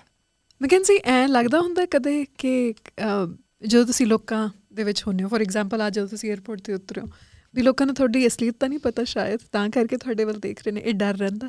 ਹਾਂਜੀ ਇਹ ਡਰ ਹਮੇਸ਼ਾ ਰਹਿੰਦਾ ਹੈ। ਇਹ ਕਿਉਂ ਰਹਿੰਦਾ? ਕਿਉਂਕਿ ਜਿਹੜੀ ਓ ਮਾਈ ਗॉड ਜਿਹੜੇ ਸਪੈਸ਼ਲੀ ਜਿਹੜੇ ਬੰਦੇ ਨੇ ਨਾ ਉਹਨਾਂ ਮੈਂ ਇੱਕ ਤਾਂ ਮੈਂ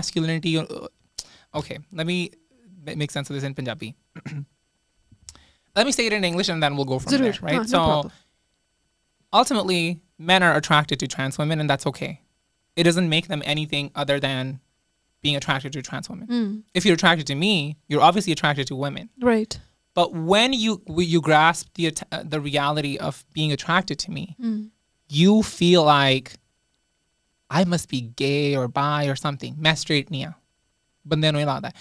Mm. And it's it's their own insecurity, right? So and they don't want to accept the fact that it's okay. Like that's girl, she's a hot, beautiful woman. I'm attracted to her, and that's the end of that. It doesn't have to be more than that. Yeah. But they feel so insecure. A masculinity the खिलाफ chala जाता है ना culturally अपन देखिए right culturally no it's not yeah. culturally I have yeah. never dated round men every culture has been always the same so especially it, towards trans women it, finally na a cheese um, Indian films ne um, right. दिखाई और मैं बच्चियां दे नालों ਔਰ ਔਰ ਮੇਰੇ ਵਾਸਤੇ ਉਹ ਬੱਚਿਆਂ ਨੂੰ ਦਿਖਾਉਣੀ ਬਹੁਤ ਜ਼ਰੂਰੀ ਸੀ ਚੰਡੀਗੜ੍ਹ ਕਰੇ ਆਸ਼ਕੀ ਹੈ ਨਾ Ayushmann and Vani. Oh and and the way it was done ਮੇਰੇ। ਵਾਸਤੇ ਜਿਹਨੂੰ ਇਸ ਦੁਨੀਆ ਬਾਰੇ ਸ਼ਾਇਦ ਉਦੋਂ ਕੁਝ ਨਹੀਂ ਸੀ ਪਤਾ ਮੈਨੂੰ ਬਹੁਤ ਕਮਾਲ ਦੀ ਲੱਗੀ ਔਰ ਕਮਾਲ ਦੀ ਕੋਸ਼ਿਸ਼ ਲੱਗੀ। ਹਾਂਜੀ। ਤੁਸੀਂ ਜਦੋਂ ਉਹੋ ਜੀ ਕੋਈ ਚੀਜ਼ ਦੇਖਦੇ ਹੋ ਤਾਂ ਤੁਸੀਂ ਕੀ ਮਹਿਸੂਸ ਕਰਦੇ ਹੋ? ਦੇਖੋ ਕੁਛ ਤਾਂ ਮੈਨੂੰ ਇਹ ਲੱਗਦਾ ਵੀ ਫਾਈਨਲੀ ਕੋਈ ਗੱਲਾਂ ਹੋ ਰਹੀਆਂ ਨੇ ਜਿਹੜੀਆਂ ਪਹਿਲਾਂ ਨਹੀਂ ਹੁੰਦੀਆਂ ਸੀ ਹਨਾ।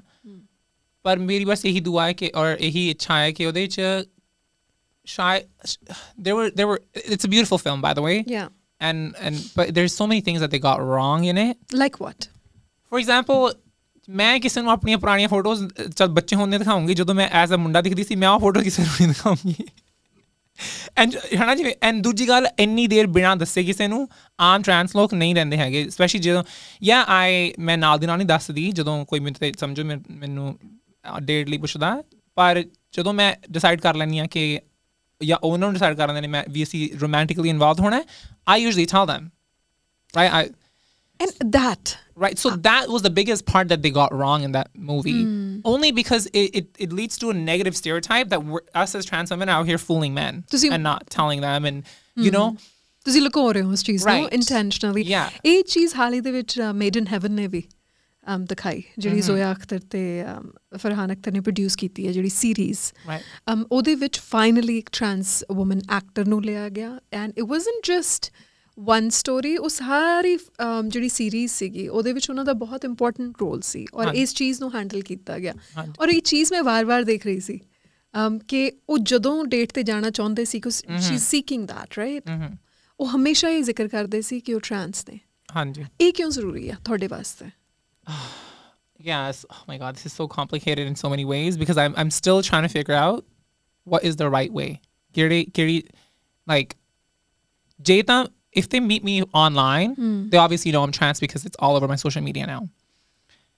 But if they get to meet me in person, it, sometimes it's really hard for me to. There's no right moment. Hmm. Or not- Like, ਇਹ we're hanging out. ਕਮਿਊਨੀਕੇਟ ਕਰਨਾ ਔਖਾ ਹੈ Yeah, ਕਦੋਂ ਮੈਂ ਕਿਹਾ ਆਪਾਂ ਆਪ- ਮੈਨੂੰ ਤੁਸੀਂ ਮੇਰੇ- ਮੈਨੂੰ ਹਜੇ ਤੱਕ ਯਾਦ ਹੈ recently this happened recently and I I was just talking to my friends about this. My friends and I after work went to to get drinks and oh sorry, I can I talk about being drinking? of course Okay. absolutely yeah My friends and I went went to get drinks after work and um we were at a bar. There were a group of guys that came in. It was Caravana weekend. And one of the guys was like it was like a bunch of basketball players and and out of everybody he was looking at me and I just smiled back because he was smiling at me and then when we left the bar he chased after me and my friend and it was raining to give me like to be like you forgot something. And I was like what? And he's like oh it's my number and my name is you know and text me. And it, first of all it's raining and I'm trying to get home. Baby at what point am I going to be like yeah. Uh by the way I just want to let you know. I just want to let you know right? Yeah yeah. So I was like, okay, I'm gonna text him. I'm gonna tell him, but hey, sure, I think you're cute, everything's great, but just so you know, ਘਰ ਗਈ um ਘਰ ਜਾ ਕੇ ਮੈਂ message ਕੀਤਾ ਉਹ ਕਹਿੰਦਾ ਮੈਂ ਇੱਥੇ ਸਿਰਫ ਵੀਕਐਂਡ ਲਈ ਆ ਤੇ ਮੈਂ ਕਿਹਾ ਯਾਰ ਮੈਂ ਹੁਣ ਹਰ ਕਿਸੇ ਨੂੰ ਆਪਣੀ ਕਹਾਣੀ ਦੱਸਾਂ ਕਿਉਂ ਦੱਸਾਂ ਚੱਲ ਜੇ ਜੇ ਅਸੀਂ ਡੇਟ ਤੇ ਗਏ ਤਾਂ ਅਸੀਂ ਲੰਚ ਕਰਾਂਗੇ ਡਿਨਰ ਕਰਾਂਗੇ whatever it is and then ਇੱਕ ਦੂਜੇ ਨੂੰ ਜਾਣਾਂਗੇ ਤਾਂ ਫਰੈਂਡ ਮਿਲ ਜੂਗਾ ਬਾਅਦ ਦੱਸ ਦਾਂਗੇ ਨਾ ਮੈਨੂੰ ਦੱਸਣ ਦੀ ਲੋੜ ਨਹੀਂ ਹੈਗੀ ਪਰ ਮਨ 'ਚ ਫਿਰ ਵੀ ਡਰ ਸੀ ਵੀ ਜੇ ਮੈਂ ਇਹਨੂੰ ਨਾ ਦੱਸਿਆ ਨਾ ਤਾਂ ਕੱਲ ਨੂੰ ਮੈਨੂੰ ਕਹੋ ਵੀ ਤੂੰ ਮੈਨੂੰ ਧੋਖਾ ਦਿੱਤਾ ਹੈ। ਚਾਹੇ ਮੇਰੀ ਹਾਂ ਚਾਹੇ ਦੇਖੋ ਤੁਸੀਂ ਮੈਨੂੰ ਮਿਲ ਰਹੇ ਹੋ ਐਜ਼ ਔਰਤ ਮੈਂ ਹੈ ਵੀ ਔਰਤ ਹਰ ਚੀਜ਼ ਮੇਰੀ ਮੇਰੀ ਜ਼ਿੰਦਗੀ ਮੇਰੀ ਦੁਨੀਆ ਮੈਂ 18 ਸਾਲ ਤੋਂ ਐਜ਼ ਔਰਤ ਰਹਿ ਰਹੀ ਹਾਂ ਹਨਾ ਤਾਂ ਝੂਠ ਤਾਂ ਨਹੀਂ ਪਰ ਫਿਰ ਵੀ ਦੁਨੀਆ ਮੈਨੂੰ ਇਹ ਇਹ ਗਿਲਟੀ ਬਹੁਤ ਫੀਲ ਕਰਾਉਂਦੀ ਹੈ ਤਾਂ ਅੰਦਰ ਗਿਲਟ ਹੈਗੀ ਹੈ ਵੀ ਜੇ ਮੈਂ ਨਾ ਦੱਸਿਆ ਸ਼ਾਇਦ ਮੈਨੂੰ ਕਹਿਣ ਵੀ ਤੂੰ ਮੈਨੂੰ ਧੋਖਾ ਦਿੱਤਾ ਹੈ। ਤਾਂ ਆਪਾਂ ਆਪਾਂ ਸ਼ੁਰੂ ਤੋਂ ਹੀ ਦੱਸੀਦਾ ਜੇ ਮੈਂ ਚਾਹੇ ਜੇ ਮੈਨੂੰ ਕੱਲਾ ਵੀ ਰਹਿਣਾ ਪੈ ਜੇ ਨਾ ਸਾਰੀ ਉਮਰ ਤਾਂ ਵੀ ਸਹੀ ਹੈ ਪਰ ਆਪਾਂ ਦੱਸ ਪਰ ਟਿਪੀਕਲੀ ਰਿਐਕਸ਼ਨ ਕੀ ਹੁੰਦਾ ਜਦੋਂ ਤੁਸੀਂ ਦੱਸਦੇ ਹੋ there's mixed reactions. Usually, um, ਮੁੰਡੇ ਤਾਂ ਕਹਿੰਦੇ ਨੇ ਵੀ so, so everybody still says like, okay, well, I think you're s- attractive, but it's not for me, right? Like, it's all, it's all, like that's the baseline. That's where we start, and then a few days later, it's like, maybe I can get to know you. So the, the, my last relationship was like that. We worked together. I wasn't out at work. Um, he asked me out, and I said I, I don't want to. I'm not interested. First of all, we work together. yeah that's awkward So then when he left Huh. uh, that workplace and went to a Right. different branch, Huh. um, he's he asked me out again, and and then when I said, well, just so you know, I'm trans, and I don't want you to be outing me at work. I don't want to talk about this at work. Uh, ਕੰਮ ਤੇ ਇਹ ਹਨਾ ਵੀ ਇਹਦੇ ਮੈਂ- ਬਾਰੇ ਮੈਂ ਗੱਲ ਨਹੀਂ ਗੱਲ ਕਰਨਾ ਨਹੀਂ ਚਾਹੁੰਦੀ ਕਰਦੀ। ਤੁਸੀਂ ਰੈਡੀ ਨਹੀਂ ਹੋ ਹਾਂਜੀ। That's fine they oh he was like, okay, well, that's not for me, but but I've known you for a while. Mm. Good luck. Mm. I was like, okay, sounds good. No hard feelings, baby. Really? Yeah. But then two days later, no. जो छोटे जो अठारह उन्नीस साल थी ना I baby I'm a 26 year old woman if you want me you gotta want me for all that I am I agree if you don't huh. then okay next there's you know and if there's nobody ultimately for me I'm happy by myself right like it's life's a lot more than than finding and seeking validation in love and men. Do I need love? Of course I do right? Do I but if if it if romantic love isn't written for me that's okay. ਹੁਣ ਇੱਕ ਚੀਜ਼ ਜਿਹੜੀ ਮੈਨੂੰ ਨਜ਼ਰ ਆ ਰਹੀ ਹੈ ਨਾ ਤੁਹਾਡੇ ਸੋਸ਼ਲ ਮੀਡੀਆ ਤੇ ਉਹ ਇੱਕ ਅ, ਪੰਜਾਬੀ ਕਮਿਊਨਿਟੀ ਦੇ ਵਿੱਚ ਐਕਸੈਪਟੈਂਸ ਹਾਂਜੀ। ਜਿਹੜੀ ਹੈ ਅਮ, ਕਿ ਤੁਸੀਂ ਮੇਰੇ ਵੱਲ ਹੱਥ ਵਧਾਓ ਨਾ ਵਧਾਓ ਮੈਂ ਤੁਹਾਡੇ ਵੱਲ ਹੱਥ ਵਧਾ ਰਹੀ ਹਾਂ। ਉਹ ਚੀਜ਼ ਮੈਨੂੰ ਟੋਰਾਂਟੋ ਪ੍ਰਾਈਡ ਦੇ ਵਿੱਚ ਨਜ਼ਰ ਆਈ ਅ, ਕਿਉਂਕਿ ਉਹਨਾਂ ਨੇ ਪੰਜਾਬੀ ਪ੍ਰਾਈਡ ਦੀ ਸਟੇਜ ਲਾਈ ਹੋਈ ਸੀ ਪਹਿਲੀ ਹਾਂਜੀ। ਵਾਰੀ ਹੈ ਨਾ? ਉਹ ਕਿਉਂ ਜ਼ਰੂਰੀ ਸੀ ਤੁਹਾਡੇ ਵਾਸਤੇ? ਕੋ- ਇੱਕ ਤਾਂ ਮੈਨੂੰ ਇੰਨੇ ਸਾਲ ਜਦੋਂ ਮੈਂ ਆਪਣੇ ਪੰਜਾਬੀਅਤ ਨੂੰ ਆਪਣੇ ਆਪ ਤੋਂ ਦੂਰ ਰੱਖਿਆ ਨਾ, ਤਾਂ ਮੈਨੂੰ ਘਰ ਜਾ ਕੇ ਹੁਣ 2022 ਚ ਦਸੰਬਰ ਗਈਆਂ, ਉਦੋਂ ਪਤਾ ਲੱਗਿਆ ਕਿ ਨਹੀਂ, ਚਾਹੇ ਕੁਝ ਵੀ ਆ, ਚਾਹੇ ਜਿੰਨਾ ਮਰਜ਼ੀ ਮੈਂ ਆਪਣੇ ਪੰਜਾਬੀਅਤ ਤੋਂ ਦੂਰ ਆ, ਤਾਂ ਮੇਰੇ ਅੰਦਰ ਬਹੁਤ ਅਪਰੀਸੀਏਸ਼ਨ ਹੈ ਪੰਜਾਬੀ ਕਲਚਰ ਨੂੰ ਲੈ ਕੇ ਆਪਣੇ ਔਰ ਜਿੰਨਾ। ਸੂਟ ਜੱਚਦਾ ਹੈ ਮੈਕੈਂਜ਼ੀ ਤੁਹਾਨੂੰ। ਉਹ ਜਿਹੜੀ ਮੈਂ ਆਈ ਵਾਸ ਗੈਟਿੰਗ ਸੋ ਜੈਲਸ ਕਿਉਂਕਿ ਉਹ ਇੰਡੀਆ ਦੇ ਵਿੱਚ ਜਿਹੜੇ ਸੂਟ ਪਾ ਕੇ ਤੇ ਪੱਖੀ Oh my ਚੱਲਦੇ ਆ ਦੀਆਂ ਫੋਟੋਜ਼ ਐਂਡ ਫੁਲਕਾਰੀ ਪਾਈ। ਉਫ ਸਰੋਂ ਦਾ ਖੇਤ ਹੈ ਨਾ ਹਾਂਜੀ ਉਹ ਉਹ ਉਹ ਪਤਾ ਤੁਹਾਨੂੰ ਮੇਰੀਆਂ ਸਾਰੀਆਂ ਛੋਟੇ ਹੁੰਦੇ ਦੀਆਂ ਫੈਂਟਸੀ ਸੀ। ਮੈਂ ਇੱਕ ਮਹੀਨੇ ਚ ਸਾਰੀਆਂ ਫੈਂਟਸੀਜ਼ ਪੂਰੀਆਂ ਕੀਤੀਆਂ।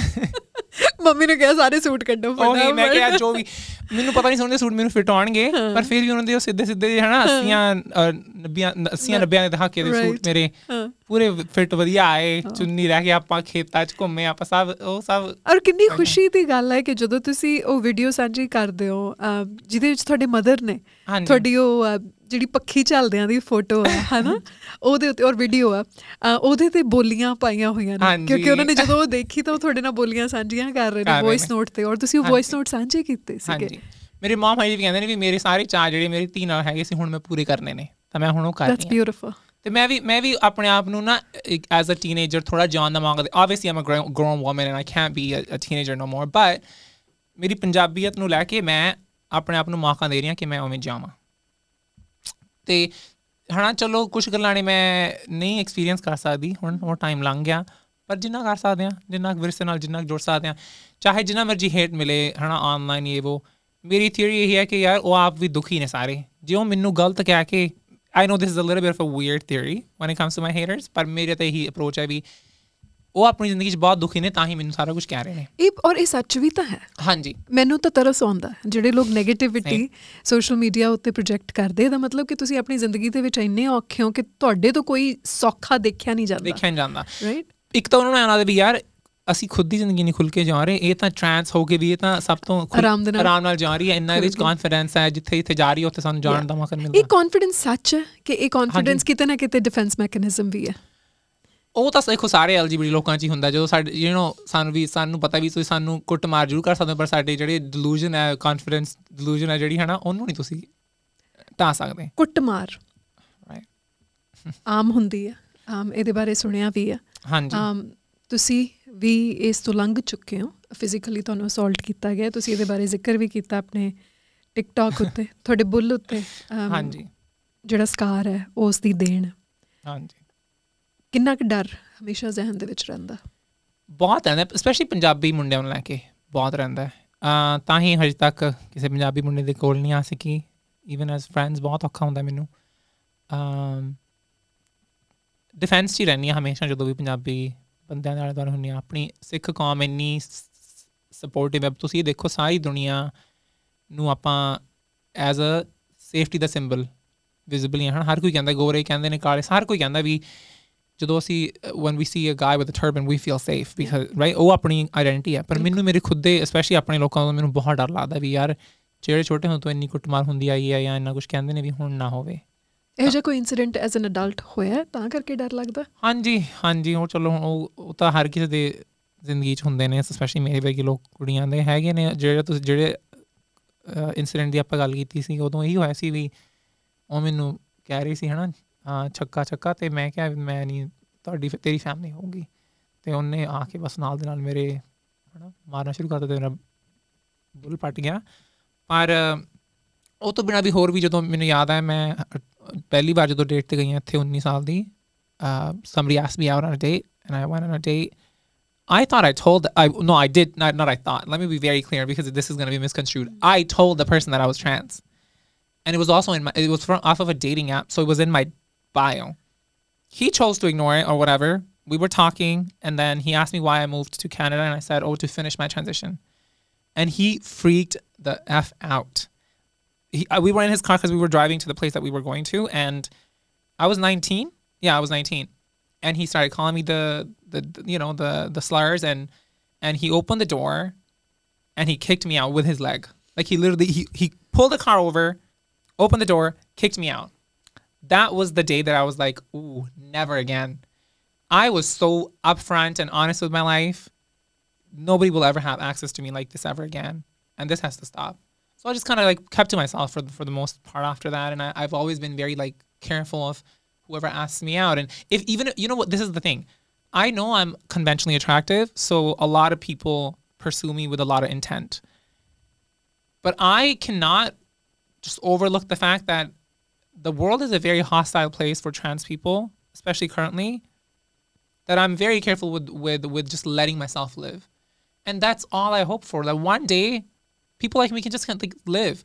If if you're asking me on a date, we should be able to just go for a coffee and then figure this out later, right? And not think about. I shouldn't have to tap into my trauma. Any kind of physical abuse. Yeah, is exactly. just- Right. It's, so unjustified. Yeah.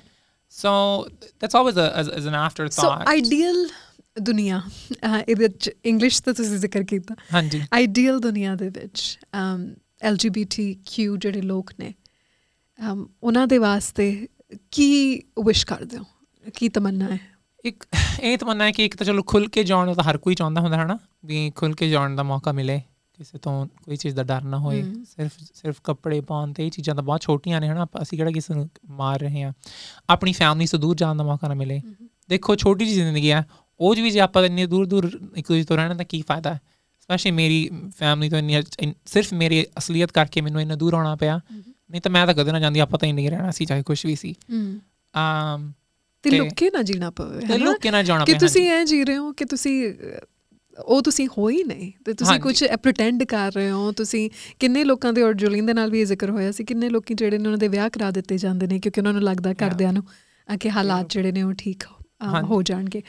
Um TikTok Punjabi ਦੇ ਵਿੱਚ ਸ਼ੁਰੂ ਕਰਨ ਦਾ ਇਹਦਾ ਵੀ ਇਹੀ ਕਾਰਨ ਸੀ ਕਿ ਥੋੜਾ ਜਿਹਾ ਪੰਜਾਬੀ ਕਮਿਊਨਿਟੀ ਨੂੰ ਅਵੇਅਰ ਕੀਤਾ ਜਾ ਸਕੇ। ਉਹ ਜਿਹੜੀਆਂ ਗਲਤਫਹਿਮੀਆਂ ਨੇ ਉਹਨਾਂ ਨੂੰ ਦੂਰ ਕੀਤਾ ਜਾ ਸਕਦੇ ਕਿੰਨਾ ਕੁ ਕਾਮਯਾਬ ਹੋ ਸਕਿਓ ਇਸ ਦੇ ਵਿੱਚ। ਦੇਖੋ ਟਿਕਟੌਕ ਤੋਂ ਲੱਗਦਾ ਇੰਨਾ ਕਾਮਯਾਬ ਨਹੀਂ ਕਿਉਂਕਿ ਇੰਨਾ ਉੱਥੇ ਹੇਟ ਮਿਲਦਾ ਹੈ ਨਾ ਉਹਦਾ ਕੁਝ ਐਲਗੋਰਿਦਮ ਹੀ ਇਹੋ ਜਿਹਾ ਤੇ ਉੱਥੇ ਹੇਟ ਕਰ ਜਿੰਨਾ ਜਿੰਨਾ ਹੀ ਹੇਟ ਕਮੈਂਟਸ ਆਉਂਦੇ ਉਨੇ ਜ਼ਿਆਦਾ ਵੀਡੀਓ ਵਾਇਰਲ ਹੁੰਦੀਆਂ ਤੇ I feed into it full full disclosure Is that a fact? Is that oh my how- god at least that's what's been my experience like as as long as they there's hate i don't i don't block my people block their haters right i don't baby comment get my video vi- get it viral say whatever you want to say right so uh, um i i ਇਹ ਗੱਲਾਂ ਮੈਂ ਸ਼ੁਰੂ ਤੋਂ ਸੁਣਦੀਆਂ ਆਈਆਂ there's this, this is nothing new. I'm t- like i it's been 10 years since i started transitioning so I've been ਇਹ ਤਾਂ ਬਹੁਤ ਹੋਰ ਗੱਲਾਂ ਸੁਣੀਆਂ ਨੇ ਹਨਾ ਇਨ ਇੱਕ ਦੋ ਗੱਲਾਂ ਤੁਸੀਂ ਤੁਹਾਨੂੰ ਲੱਗਦਾ ਤੁਸੀਂ ਕੁਝ ਕਹਿ ਕੇ ਮੇਰਾ ਕੀ ਖਾੜ ਲਓਗੇ ਯਾਰ ਮੇਰੀ ਜਿੰਨੀ ਮੇਰੇ ਕੋਲ ਖੁੱਲ੍ਹ ਹੈ ਜਿੰਨੀ ਆਜ਼ਾਦੀ ਆ ਉਹ ਉਹ ਨਹੀਂ ਤੁਸੀਂ ਦੂਰ ਕਰ ਸਕਦੇ ਆ ਜਿਹੜੀ ਸੈਲਫ ਅਸ਼ੋਰੈਂਸ ਹੈ ਨਾ ਅਮ, ਤੇ ਜਿਹੜਾ ਸੈਲਫ ਕੌਨਫੀਡੈਂਸ ਹੈ ਆਈ ਰੀਲੀ ਹੋਪ ਕਿ ਹਰ ਇਨਸਾਨ ਦੇ ਵਿੱਚ ਹੋਵੇ ਅ, ਪਰ ਹਰ ਇਨਸਾਨ ਦੇ ਵਿੱਚ ਤਾਂ ਹੀ ਹੋਊਗਾ ਜੇ ਉਹਨਾਂ ਨੂੰ ਇਸ ਚੀਜ਼ ਦਾ ਅਹਿਸਾਸ ਹੋਊਗਾ ਕਿ ਦਰਅਸਲ ਉਹ ਕੌਣ ਨੇ ਅ, Right. ਤੁਹਾਨੂੰ ਇਹ ਚੀਜ਼ ਸ਼ੁਰੂ ਤੋਂ ਪਤਾ ਹੈ ਔਰ ਮੈਕੈਂਜੀ ਮੈਨੂੰ ਇਹ ਲੱਗਦਾ ਕਿ ਆਪਣੀ ਜਿਹੜੀ ਅੱਜ ਦੀ ਗੱਲਬਾਤ ਹੈ ਨਾ ਇਹ ਬੜੇ ਲੋਕਾਂ ਨੂੰ ਇਨਸਪਾਇਰ ਕਰੇਗੀ ਕਿੱਦਾਂ ਲੱਗਿਆ ਚਾਹੇ ਮਿੱਠੀ ਤੇ ਆ ਕੇ This isn't great. I want to say one more thing about your name. For for when we say tea, ਹਾਂਜੀ w- especially in the queer community, Ji. we mean gossip. that's So- right d- Yeah, Okay, yeah, so yeah, so it's yeah. like we're spilling tea with Which- tea. That's pretty much what the intent was. Awesome. Did you have a good time? That's all. I had a great time. Wonderful. Thank you for coming. Of course. Thank you so much for coming.